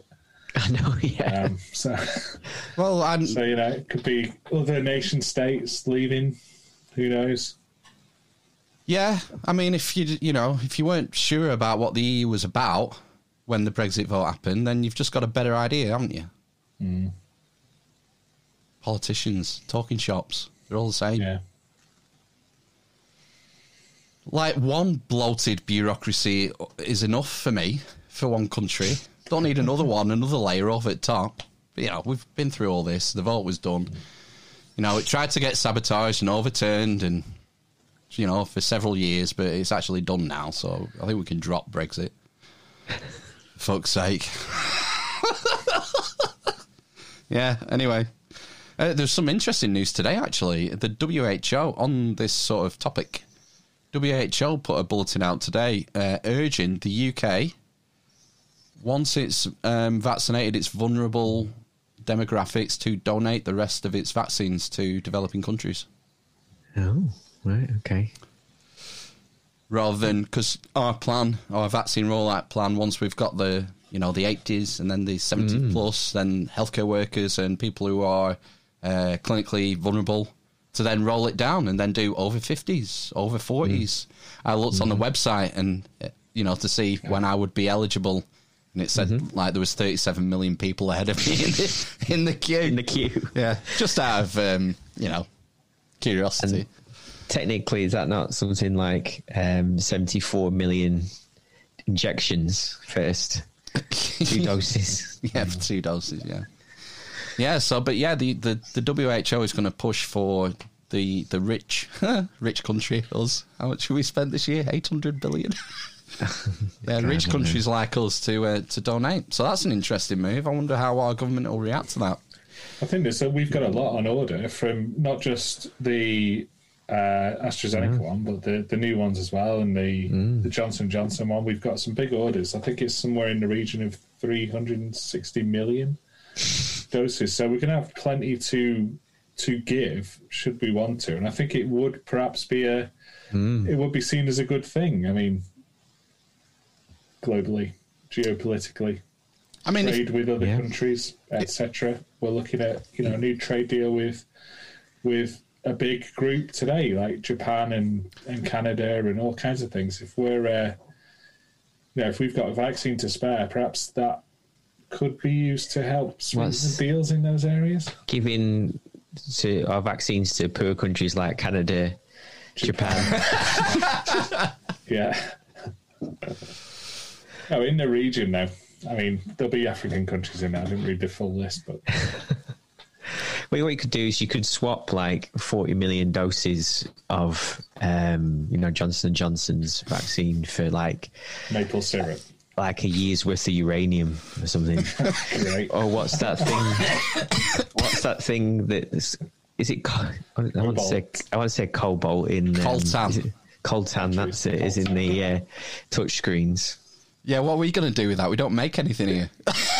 Well, well then sell that now, to China. That's yeah, exactly. We'll buy it and then trade it with Japan. Yeah. That's how it works. Yeah. The wheel, a wheel yeah. within a wheel. The wheels of commerce continue to turn. Empire building. God, don't say that. We'll get banned. um, sticking with the E U, uh, the E U aren't very happy with Tanzania. Excuse me. The European Union granted twenty-seven million euros of European taxpayers' money to Tanzania to combat the effects of COVID. Now, we have a regime in the country saying that there is no COVID in the country, with rather bizarre explanations So once again, we have a government who's refused to follow guidelines from the World Health Organization, a government that has refused to provide statistics, and still we're giving them twenty-seven million euros. I would like you to inform the members of our committee about the money we have given to Tanzania, what were the criteria for giving this money, and especially what is happening with this money. We are talking about European taxpayers' money, and I have difficulties that we grant money to a government which is obviously not trying to cooperate in a decent manner. So could you please answer my question? And if you're not able now, then I would expect you to provide us the written details within forty-eight hours. Thank you. This is, uh, you know, uh, I'm quite critical of international aid. I know a lot of people think that if you think that, you must be xenophobic or racist or something if, you, if you're against well, giving. It's quite well documented, isn't it? That a lot of it is just pilfered, isn't it? Well, to me, it's taking money from poor people in rich countries and giving it to rich people in poor countries. Oh, yeah, that seems to what happens, isn't it? That seems to what happens to most of it. It's implementation. It's terrible. Mm-hmm. Um, yeah, I just thought that was quite amusing. They, they prayed it away in Tanzania. They prayed COVID away. Oh, maybe we could try that next. Yeah, prayers and uh, herbal remedies. And um, no COVID. It's, it's quite sunny in Tanzania all the time. I don't know where it is in Africa. Is it like in the middle? Is it on the equator? Yeah, and um, young population. Yeah, warm all the time. Fine. Yeah, they don't seem to... Well, who knows? And a healthy respect for God. Is what matters. Yes. Do we have any international airports either? Are you planning a holiday? Maybe. It's no COVID. Yeah, yeah, why not? Well, I'll just remind you of this clip that we played before. Um, it's uh, Kerry Mullis, the inventor of the P C R test. Oh, God, not this again. Misused P C R is not quite... I don't think you can misuse P C R. No, the results, the interpretation of it. See, if you if you, if you can say... If, if, if they wanted, if, if they could find this virus in you at all, and with P C R, if you do it well, you can find almost anything in anybody. It starts making you believe in the sort of Buddhist notion that everything is contained in everything else, right? I mean, because if you can mo- amplify one single molecule up to a two substance, find anything in anything. Anyway, with that in mind, news from China. COVID nineteen was found on ice cream made in eastern China, prompting a recall. According to Chinese government leaders, the company that makes the ice cream is sealed, and its employees are being tested for the virus. So far, there's been no indication anyone contracted COVID from the ice cream. The government said most of the twenty-nine thousand cartons in the batch had not been sold yet. Amish Ben was, like, on that a month ago. Yeah, I was. The ice cream I was wondering, COVID. Wondering about um, how many tests he did, and uh, the false positive rate of what kind of tests we used. I was just what, throwing a thought experiment into the ring. Yeah, that was the thing. We said, how many cartons did it say? Twenty-three thousand in that batch. So you know, if you tested each carton, that's well within the realms, isn't it? Is it not? What's the false positive on it? They don't know. It depends on the test. Oh, right, okay. It's speculated, know. Is they it? They don't publicise it. it. Yeah. They just hold it to a strong light bulb. I'll tell you what, if you're doing if you're doing tests like under marquees, uh, in, they've had to hire loads of people to do these tests. To yeah, build. That's the, what Mike said, wasn't it? Yeah, people who've never worked in a lab before, who have very little yeah. experience. Who knows what the false positive rate is? Mm. Yeah. Well, it's, it's in ice cream. It's in ice cream, though. So, yeah, no. Thank God that's not been on the B B C. Anyway, moving on. We've um, often talked about possible negative consequences of the government-mandated lockdowns and school closures and things, and uh, I picked up a one that a lot of people might be sleeping on this week. And it comes from Talk Radio. There was a guy rang into Talk Radio, and he sounded like he was on the edge it was breaking down, and like the presenter had to sort of calm him down and give him a bit of on-air therapy. Um, because this guy's living on his own, he's working, he works for an advertising company actually. He's like a team leader for an advertising company, having to lay people off, um, care for his elderly parents, and and all the rest of it. And it's all ju- it was all just getting too much for him. Um, uh, and he brings up a consequence of online working that I don't think we've heard before, which I thought was really interesting. To look, um, what I do is very high pressured, hmm. and I'm working probably fifteen hours a week over what I should do, because they've got rid of so many people, and a lot of people that they've got rid of, they've shipped the jobs off so to um, outsourcing. So I've not only got to do my job, I've got to teach people in um, India, China, how to how how to just work. Hmm. So I'm not just doing that. Uh, it doesn't help today that India have got a bank holiday, but um, so I've had to do all of their jobs as well. But if your job can be done remotely, mm. why oh, yeah. would your employer restrict themselves to just look at the U K when someone in India can do it for twenty percent of the, of the salary? Yeah, this is what um, my a, a family member basically I know. Um, they um part of the thing that they managed was this kind of thing where they kind of exported jobs, basically. It's to do with like accounts, um and they went over to like India to sort of like teach them how to do it, basically. The problem was that they found um was that the customer service was awful. So people you can't understand, like if someone's got a strong accent, you can't tell what they're saying, or the grasp of English isn't great, then it makes it really difficult to kind of... Um, so some of it ended up um, coming back, basically, because of those reasons. Yeah, we've all had those experiences of going for the call centre and being redirected to yeah. somewhere in the Far East, and...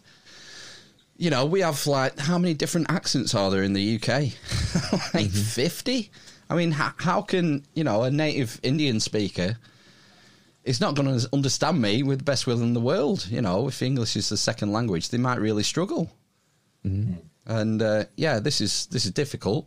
Um, but it seems that this is happening, and it's probably going to happen more because that at-home working is being accelerated. It provides this opportunity. Yeah, that's the thing. It's yeah. something I'd never really considered, the, the fact that, you know, it's no. just as easy to get someone else, like yeah, like you said, for... Depends on the job, the doesn't salary. It? Depends on the job, but there will be jobs at risk. Just to finish oh, this... Uh, sorry, go on. No, I was just going to say, it's just the same as sort of car manufacturing or any kind of manufacturing, isn't it? You know, it goes to the place where you can make it for the cheapest. Yeah. Just to finish this uh, clip. But... um. You're in, under an incredible it, amount of pressure, just, John. People that are on furlough, you've got to realise if you're on furlough and your companies find another way, they're going to find another way and they're going to offshore your jobs and you won't have your job anymore. What would you say if this Boris Johnson really or, or, or the now. government were listening? What would you say? Yeah, I feel sorry for him. He's having to lay off people he's worked with for years and then... remotely train people in India and China to do their jobs, plus yeah. do his own job. Mm. Yeah, people uh, need to be awake to this possibility. Yeah. So. What a downer. Mm. Let's uh, let's move on. Unheard, the pop-up YouTube channel, had a human rights lawyer on, and he was talking about the lack of parliamentary scrutiny that we've seen over the last twelve months. I thought this was interesting. Only a yes or a no. And I think that... We've changed that... the law sixty-five times in the last year, and none of them have been subject to a parliamentary vote. No, I think we've changed the law over three hundred times in the last year over relating to COVID. to COVID. Right. But but sixty-five just for the lockdown, so the criminal laws, um, these criminal laws that um, self-isolation, face coverings, lockdown, those kind of... those. areas that we we collectively think of as the lockdown. just keep an ear out for the mechanism that they've used uh, to get around the parliamentary scrutiny. Um, those have all been done without using an emergency procedure under the Public Health Act nineteen eighty-four, which allows for this kind of emergency procedure. I just felt that was quite... Using an emergency procedure under the Public Health Act nineteen eighty-four, which... I mean, is, is that to do with AIDS? Oh, it could be, yeah. Yeah, it's about the right time, isn't it? Don't know. Yeah, because there's some dodgy stuff in this. It, it's it's a Sin T V program, oh. and that was, you know, a lot, a large part to do with like the AIDS epidemic, wasn't it? So um, I seem to remember them mentioning the Public Health Act in that and locking people up basically when they had yes, AIDS. They did, yes, I remember. Yeah, did they? Did they sort of intern people who were yeah, H I V positive? Yeah. I've not yeah. seen this. I know everyone's raving about it, but I don't watch telly, so well, it's worth a watch if you what? can. What platform's it on? Channel four. Just watch it on four O D or whatever it is, all four, whatever it's called now. I had no idea they'd done that in the uh, the AIDS pandemic crisis, whatever it's called. Uh, yeah, and then uh, I don't know how. You know, and then a story is like one of the people, one of the guys in it, his dad goes to Nigeria, and when he's in Nigeria, basically there's people locked up in hospitals with AIDS and just left to die with no food or water, oh and stuff like God. that. So I don't know, you know, if that's true as well. Imagine it is. Yeah. So well, on that happy note, uh, Doctor, you, you know Doctor Hillary. Yeah, the, I, the one who's clinging onto his hair on I T V. He must have a sunbed at home. Yes, Doctor Hillary. I remember him from my very young childhood. Yeah, so do I, on, actually. On G M T V, would it have been? Or I T V in the mornings, whatever. Yeah. Um, anyway, he's got the answer to all our problems. And we do have a small but very, very loud, yes. very shouty um, minority who who are just denying I, everything. Which I wish we could vaccinate against stupidity. In- yeah, stu- the old stupid vaccine. Yeah, I think it's a bit, a bit super painful, a bit more nuanced. Well, it, than just denying everything, isn't it? You just go on with a, an anecdote. Indeed. Um, I mean, you know, I was at a shop the other day. Shop's doing everything right, one person in at a time. And that person came out and and the person outside said, oh, I forgot my mask. And the other person said, here, borrow mine. Yeah. Did he intervene then, Doctor Hillary? I don't know. Do you remember a few weeks ago when he got caught in a shop without his mask on? Oh, no. And he had to do a grovelling apology. Uh, oh, you should have no. just borrowed one. He should have done, yeah. Oh, fuck me.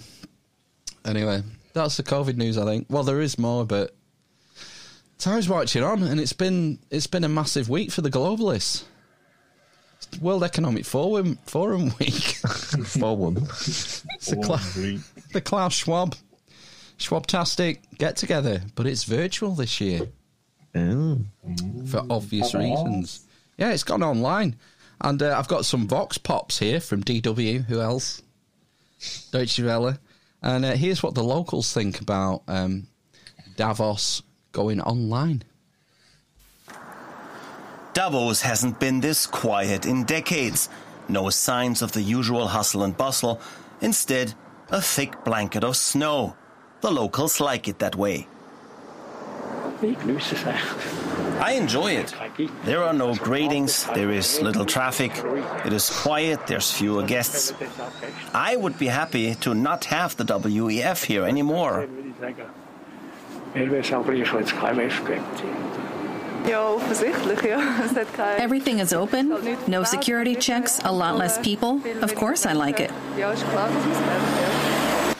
Yeah, they, they essentially shut the town down. Mm.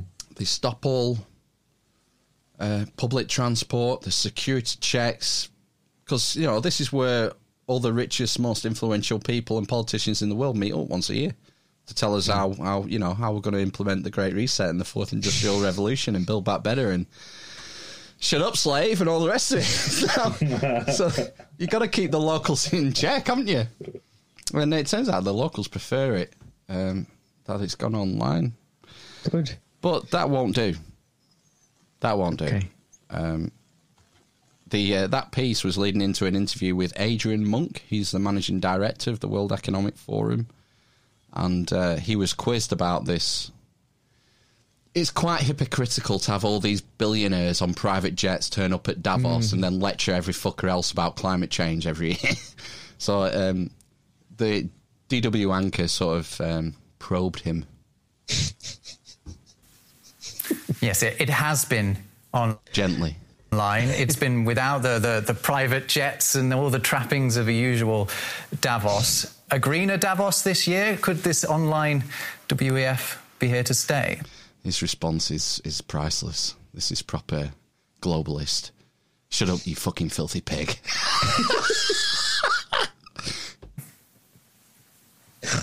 Funnily enough, uh, you know, you say that, but actually private jet traffic into Davos is no more than during uh, a busy week in Zurich Art Fair. Uh, in actual fact, emissions in Davos, the town, go down during Davos week, so the air is cleaner, purer, and nicer. That's because they shut the fucking town down. They don't. They don't allow buses and stuff. This fucking schmuck, this globalist pig. When we're in town, than when the locals are left to themselves with buses, cars, and everything running through the centre of their lovely uh, alpine uh, town. How dare you, you yes, fucking it, it pigs! Ha- fucking this beautiful alpine town, and you fucking scum ruin it with your buses and your public transport and your cars. Hang on a minute! I thought we were supposed to get on the bus. I thought I was supposed to not use my car and go on the bus. What the fuck? I'm confused now. In online, it's been without the, the, the... Oh, my God. Yeah, I thought I was saying... This guy has no soul as well. I mean, he didn't crack a smile through the entire interview. It was like a seven... He looked the most... Psychopath. He did look like a psychopath, like just no emotion whatsoever. Well, it's, it's common, isn't it? It's that thing, the, the psychopath test. Basically, you know, what's the difference between a psychopath in prison and a psychopath... running a, a Fortune five hundred company or a F T S E one hundred company. Yeah, normally one's rich and one's poor. Yeah, generally speaking. Yeah, I found his his uh, his thing um, pretty astounding. They should yeah. be grateful that we come here. Fucking slobs. It and must it, be. Yeah. Go. I was going to move on because. Um, As we mentioned before, climate is top of the agenda. Net, net zero by twenty fifty is what everyone's pushing. Yep. And there was a, a roundtable discussion. Doctor Belinda, Doctor Belinda Gates was there. Mark Carney, oh, former, um, was he J P? Mo- no, Goldman Sachs. Goldman Sachs, Bank of Canada, Bank of England. Now he is U N Special Envoy on Climate. Oh, his, right, okay. His new role. So he's nuts deep in uh, climate change. Uh, Bill Winters was there. He's the chief exec of Standard Charter. And this roundtable was all talking about climate offsets. So this is this new market that they're going to produce out thin air where carbon is going to be taxed. Your carbon footprint is going to be taxed. Companies' carbon footprints are going to be taxed. And this is going to create this new economic instrument. To um, stop you from being able to burn fossil fuels. Yeah. Yeah, and, you know, it's this redistribution of wealth sort of thing, but uh, to get to net zero by twenty fifty. Anyway, let's uh, let's hear from Doctor Bill. He talks about the uh, the pricing as it stands. You know, as I went to do offsets for myself personally, uh, you know, long-term uh, offsets, uh, the prices were about four hundred dollars a ton. You know, that, that's very, very high. And everything we think of here, it's fifty-one billion tons of emissions, and so... four hundred dollars a ton, fifty, what did it say, fifty-one billion emissions. Uh, quick, back of the uh, calculator maths, that means a global market of twenty point four trillion dollars per year of this carbon market. Anyway. Nice. Yeah, it's good if you can get a piece of it, isn't it? Everything has to be considered as a percentage of that. For a company that's a, a electric utility, a steel company, a cement company, any sort of industrial thing, uh, you know, you, you see the increase in price uh, that they'd have to have uh, is still significant. So uh, innovation is going to be key to this as we do the carbon markets in parallel uh, with funding the, the innovation activities. So part of the mechanism is, is that if you have a cement company that produces carbon, you have to trade that carbon with a company that doesn't produce carbon. You will, you will sell them your carbon footprint. This is the marketplace, the twenty trillion dollar marketplace that they're going to create. Mm. And uh, Bill Winters, chief executive Standard Chartered, the bank, gives us uh, an insight out into how this will work on a global level? Look at the at the, the carbon equation in the world. Uh, something like ninety percent of the of the uh, practical uh, nature-based solutions, the, the, the target areas, are sitting in developing markets. Uh, whereas on the flip side, something like ninety percent of the of the natural offset buyers, at least so far, are coming in developed markets. So the people selling the carbon are all in the West, developed countries. The people who are going to be buying it and using these solutions to offset their carbon are going to be in developing countries. That's the way the trade is going to work. Uh, so we want to, to make sure that we that, that we balance that out so that we really have the both sides of the market represented in, in the efforts as, as we get into uh, to finalizing the, uh, the the implementation plans to, to take this framework and put it into reality. Uh, some have said that this uh, that this will that the, the the carbon offset market will relate to a result in a, a meaningful transfer of wealth from uh, from the developed to the developing economies. There's clearly some truth to that too. So there you have it. It's transition of wealth from developed countries to developing countries. And uh, China falls into the bracket of developing countries as well. Uh, of course it does. Yeah. So we're going to be selling our carbon to China. So next time you build your house, you need to have an R S J. The carbon tax on that will go to the Chinese. So it's going to work. Uh, none of these fuckers are elected, by the way. Let's uh, no. get, let's get uh, is together. That, is, that, is this actually going to happen then, this carbon tax thing? It's on its way, baby. Climate change. Climate change. We've got seven years now, haven't we, Boljiden? I can't afford it. Well, don't buy it then. You fucking pig. I don't we just, uh, these fuckers don't we... care. They're billionaires. Exactly. It doesn't matter yeah. them. Aren't we about to open a coal mine in Cumbria? Yeah. Under the sea. Under the sea. It's um, a special coal, though, isn't it?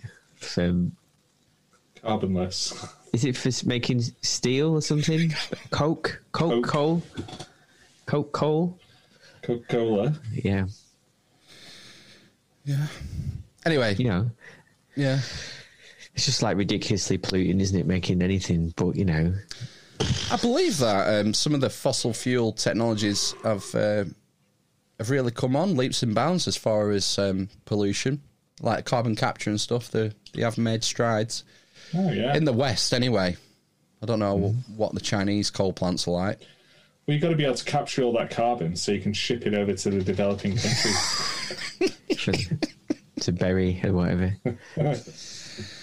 Shall we, uh, shall we hear from the World Economic Forum's newest member? Uh, who's this? Robert Downey Junior Oh, oh, Iron Man. The emissions have to go down. Robert, would you agree with that? And, and what actions will you take with your coalition and how will you decide your investments? Well, uh, we took a lot of time to kind of try to build up. The nice thing about uh, about limited mobility is I was able to really get started. I love that turn of phrase, limited mobility, he calls it. Yeah. What's he got? Lockdowns. Lockdowns. Oh, right. It's the great thing about limited mobility. This is maybe this maybe he's been read in, and this is the new technology they'll start using for us in the next, you know, over the next five years. We're going into a, a industries. We're going into mm. a limited mobility period now till the spring. start working on those uh, those ten thousand hours I need to to be uh, to be capable of even uh, participating. But in, in talking this, yeah, it was a fucking cringe fest. He's uh, he's headed up some new fund who's going to be investing in uh, green tech, and mm. uh, yeah, they were just fawning all over him. It was uh, made me sick. I couldn't resist this one though. And Robert, inspiring the, the next generation to to build back better, to be involved, is that how you feel when you talk about democratizing funds? Yeah, we've got to get Build Back Better in there. Mm. Um, I know what you're thinking. Why is he doing this? Money. Yeah. Robert, can I ask you, you say that you, you know, fifteen years ago, you wouldn't have imagined talking on this platform and talking to the president of the World Economic Forum. Where did the passion to make a difference come from? And when did it happen? Well, interestingly enough... It ain't interesting. um, it's it's funny. Being able. It's not funny either. Able to play someone who needed technology to get themselves out of a cave where one of their own weapons had, had you know, given them shrapnel in their heart. I mean, I don't know what Stan Lee was thinking back in the sixties, but it was a bit of a uh, a time loop from the Vietnam era to kind of where we had found ourselves now. And I just, I'm a, I like studying deep on a subject. This happened to be genre filmmaking. But if you'd asked me, I was doing a biopic about a real person. So when that contract ran out, A, I had been asked to be a keynote speaker at the REMARS um, uh, convention, and I had done a uh, a series for YouTube on A I. And when we got back and people said, you know, more people watched the first episode of that or, or more listens or downloads, whatever you call it nowadays, than like Joe Rogan's biggest podcast. And I thought, oh, I humble brag. think I'm supposed to lean into this. Have you heard of this? This A I series is done for YouTube? No. I haven't fucking heard of it. What's it going on about? Don't know. Sales patter. I think this is bigger yeah. than Joe Rogan. Nah. He's Iron Man. Do you know, I think he is becoming a parody of himself. I think, I think it's... It, it's unfortunate, but it does sound like he's he's just become his character. He's been playing. How long's he been playing Iron Man for? Fifteen years, he said. There, it was a fifteen-year contract. That's a long time. Yeah, weird. I think it's it's kind of he's become his character in Tropic Thunder, the method actor. Yeah. Mm. God, yeah. That's weird. Yeah, but he's there. He's, he's a member. So. He's a bit of a member. Yeah. We uh, have, have, a, have a load of other stuff on the World Economic Forum that I will save till next week because I had a bit of a deep dive and, oh. uh, in looking to infiltrate the movement. When's uh, Klaus Schwab coming up? It was um, that Bill Gates roundtable, that the, um, the, what do you call it, a moderator. The moderator of that discussion was Nicole, Nicole Schwab. Oh. Keep it in the family. Um, I think we have a new segment now. I think it should be called Piers Morgan Skewers Politicians. Uh, oh. And uh, this week's victim was Theresa Coffey. Oh, good. Hang on, you've missed my producer credit then. No, I'm giving you one. Oh. For fuck's sake. You're a Viscount, remember? Oh, yeah. I'm a, no, I'm a Lord Inquisitor. Okay, whatever. For us having the worst death rate in the world is because of the public. They're too old and they're too fat. Um, I think that's a very insulting thing that you've just said. Uh, you just said uh, it. Is you just unconscious said it. That there's a variety of factors which will have led to people sadly uh, being ill during this time, sadly uh, uh, that translating into deaths. I- I'm conscious that this is a very serious impact. Our own Prime Minister was in hospital, intensive care himself, Uh, last April. Uh, I'm conscious that we are wanting to make sure we have a wraparound support. Sorry, what did people, you find insulting, we have done this out of interest, what did you and find insulting? Peers, you I said, you said two out. reasons. This is where the excuse, she realises she's uh, she's in shit. Yeah. You need an excuse. What excuse can you come up with? How do you get out of this situation? Asteroid!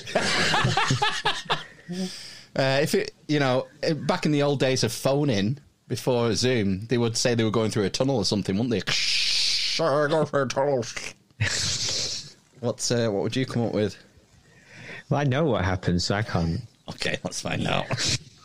For the, yes, for the fact we have the worst. I also need to death. point out that you started this interview late. Unfortunately, I have to go to other broadcasters. Okay. Uh, as okay. well. Yeah, because she's so in demand, isn't she? Yeah. Theresa Coffey. Can't wait she? to get her. Is she like culture secretary or something? It's something daft, isn't it? Yeah. yeah. Um, and I wish that we'd had more time when we were... Well, you can come back any time. We haven't seen I appreciate you. that. I haven't interviewed you since May, so you can come back any time. It was you that boycotted well, the programme, right? So please don't play ki- Please I'm don't play the we... you haven't given me enough time card, because we gave you eight well, months Piers, and you didn't turn up. Thank Let me you ask very you this. Much for this. Yeah, but we just... were due to start at eight fifteen. I understand it. Uh, I'm really excited about the opportunities to kickstart for young people. I understand. But I'm sorry, Piers, I'm going to have to go to another broadcaster. I just wanted you just to clarify, well. given okay. you said I... Given you said I was insulting... Piers, I'm sorry, I'm going to have to go. You're going to go. You. You're not going to explain why you think I well, was the one insulting. Well, you've already had twenty minutes of my time. I appreciate your time as well. Thank you. Bye-bye. Wow. OK. Thank you, Miss Coffey. You want to yeah. see uh, you want to see Susanna Reid's face? So next to him. What's she doing? She chewing a wasp. Yeah, just... You can read her eyes, man. She... Uh, Yeah, as soon as she starts, uh, Theresa starts backing off, saying, uh, it was one thing she said, something about, you've already had twenty minutes of my time or something. You can see her just turn like, devil daggers, absolute daggers. Daggers. Yeah, I mean, if she has been saying um, it's not the government's fault, it's because people are ill and fat. Um, is that what she was saying, basically? I don't know what she got in trouble for. I think it was that, basically. I think she's been quoted as... He, she didn't say that, but she's saying one of the reasons why we've had such a high death rate is because we have a lot of long-term conditions and a lot of overweight people. I think is basically what she said. I mean, that's probably part of the reason. Mm. Metabolic health in general. I mean, the bigger... Yeah. The bigger... I would have just stoned it, man. She could have just said, yep. But that she can. Old, sort yourselves out. Next. I'm going to go to another broadcaster now. They're fat and old, so they're probably going to be dead in fifteen seconds. Got to go. That's the thing, isn't it? She can't add, she can't say, she can't slag off the electorate, can she? When it's just about, you know... It's only the fat and the old. Clinging, clinging to the power. Exactly, but who votes? The young and the thin. No. It's not, though, is, is it? Is it not? No. Oh, shit. She fucked up then, didn't she? Exactly, yeah. Oh, dear. She actually closes her laptop as well. Nuclear. I think. Yeah. Yeah. And, you know, uh, um, stones, glass houses, park, black. What, She's not... a little on the heavy side, looking at her headshot. Ooh, fat shaming. Yeah. Well, she she started it. You know, yeah. Lose you know. I, she looked a little bit like she might be overweight herself. Yeah. Uh, uh, I mean, I've not just Googled Theresa Coffey B M I. if, if I had, these images would also have come up. Uh, yeah, I think you're right. Uh, well, I mean, yeah. Let's see for the, for the benefit of the uh, the viewers. Um, oh, here's no. some here's some images. Some of them are of Theresa May, and some of them are uh, of other people. Oh, it's the dancing queen! There she is. Look at there. I mean, you know, is that her? What's going uh, on? I, I don't know. I don't... She's smoking That's a cigar. A cigar, yeah. Yeah. So you know what I mean. Lose a little bit of weight yourself before you call the people fat. Oh, yeah. Yeah. Oh, well. Um, uh, shall I play the Chuck Schumer clip? Has everyone heard it by now? The what? Sorry? Right, I guess not. You know, the um, the orange man has to be impeached. Right, okay. Do you know what impeachment's used for? It's used to so, remove a sitting president from office. Yeah, so yeah. That's, so now that now that he's out, they need to impeach yeah. him. yeah. And uh, Chuck Schumer is uh, one of the Democratic senators who's behind it, and uh, he was giving a statement to the House. Right. Okay. It will be a full trial. It will be a fair trial, but make no mistake.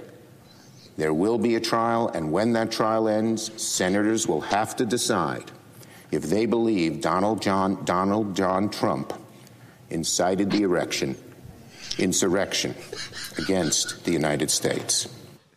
Donald John Trump incited the erection.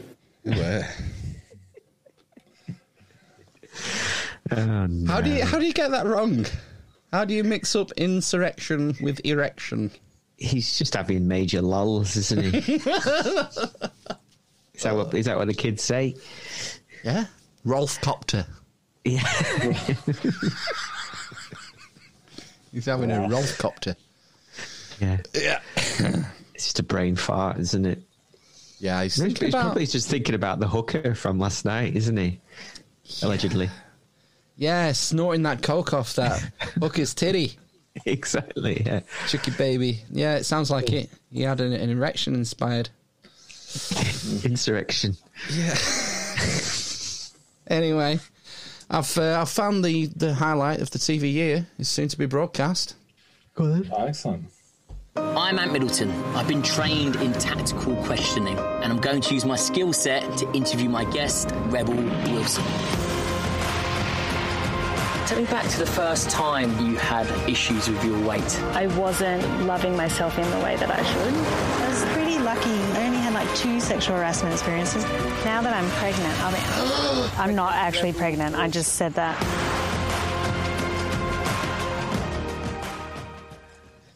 Only sexually harassed twice? Yeah, who watches this fucking dross, man? It's our T V show. It's not even his own podcast. Sky. Oh, my God. I'm an yeah. expert at questioning people. I'm going yeah. to use my expertise to question Rebel we'll be, Wilson. We'll be more more interesting if you, like, waterboarded celebrities in, in, in a battlefield scenario after they've been in a stress position listening to white noise for fourteen hours. They already do that. That's I'm a Celebrity. Get me out of here. Yeah, I suppose. Yeah, what a lot of fucking dross. Yeah. They'll just they'll commission anything these days, won't they? Yeah. What are you looking at, Ben? I've uh, I'm, I'm doing. I'm doing. I've gone down a Theresa coffee wormhole. Yeah, I have, and it's a glorious wormhole. What have you got? I'll uh, I'll post it on uh, Instagram. Okay. Just a new, a new logo for us. Yeah. Right. Chuckle, chuckle. Hey. Want to uh, do you want to add anything? I know. Praise Jabalan. Look that bear. Yeah. Go green. Sticky clicking. is that is that me clicking? Yeah. Yeah. Excellent. Right. Should we sign off then? Yeah, it's, like, it's good, yeah. I had to Sorry. rattle through all that stuff. I'm, I've been trying to not do as much, get as much stuff for the after show, but it's just a bumper week this week with the World Economic Forum. I could have done yeah. another hour. Yeah. But time is a finite resource. Yeah. He's a homophobe and he's a misogynist. Right. Yeah. Uh, Tobias Whalen next week. Going to be talking about all things Fortean, cryptids, U F Os. Oh, right, okay. All the rest of it. Should be great. Yeah, Tobias has been on Conspiranormal as, uh, as an excellent researcher. So I can't wait for that. It should be a, a treat. A treat, treat. Yeah, make sure you join us. Come back next week. Build Back Better. Build Back Better. It really bothers me. Uh. Sayonara.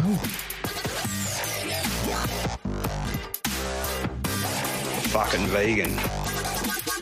Donald John Trump incited the erection. We're Semites. Yeah. Mister Peter Burns. Judgment Day and Terminator, more like Jesus Christ.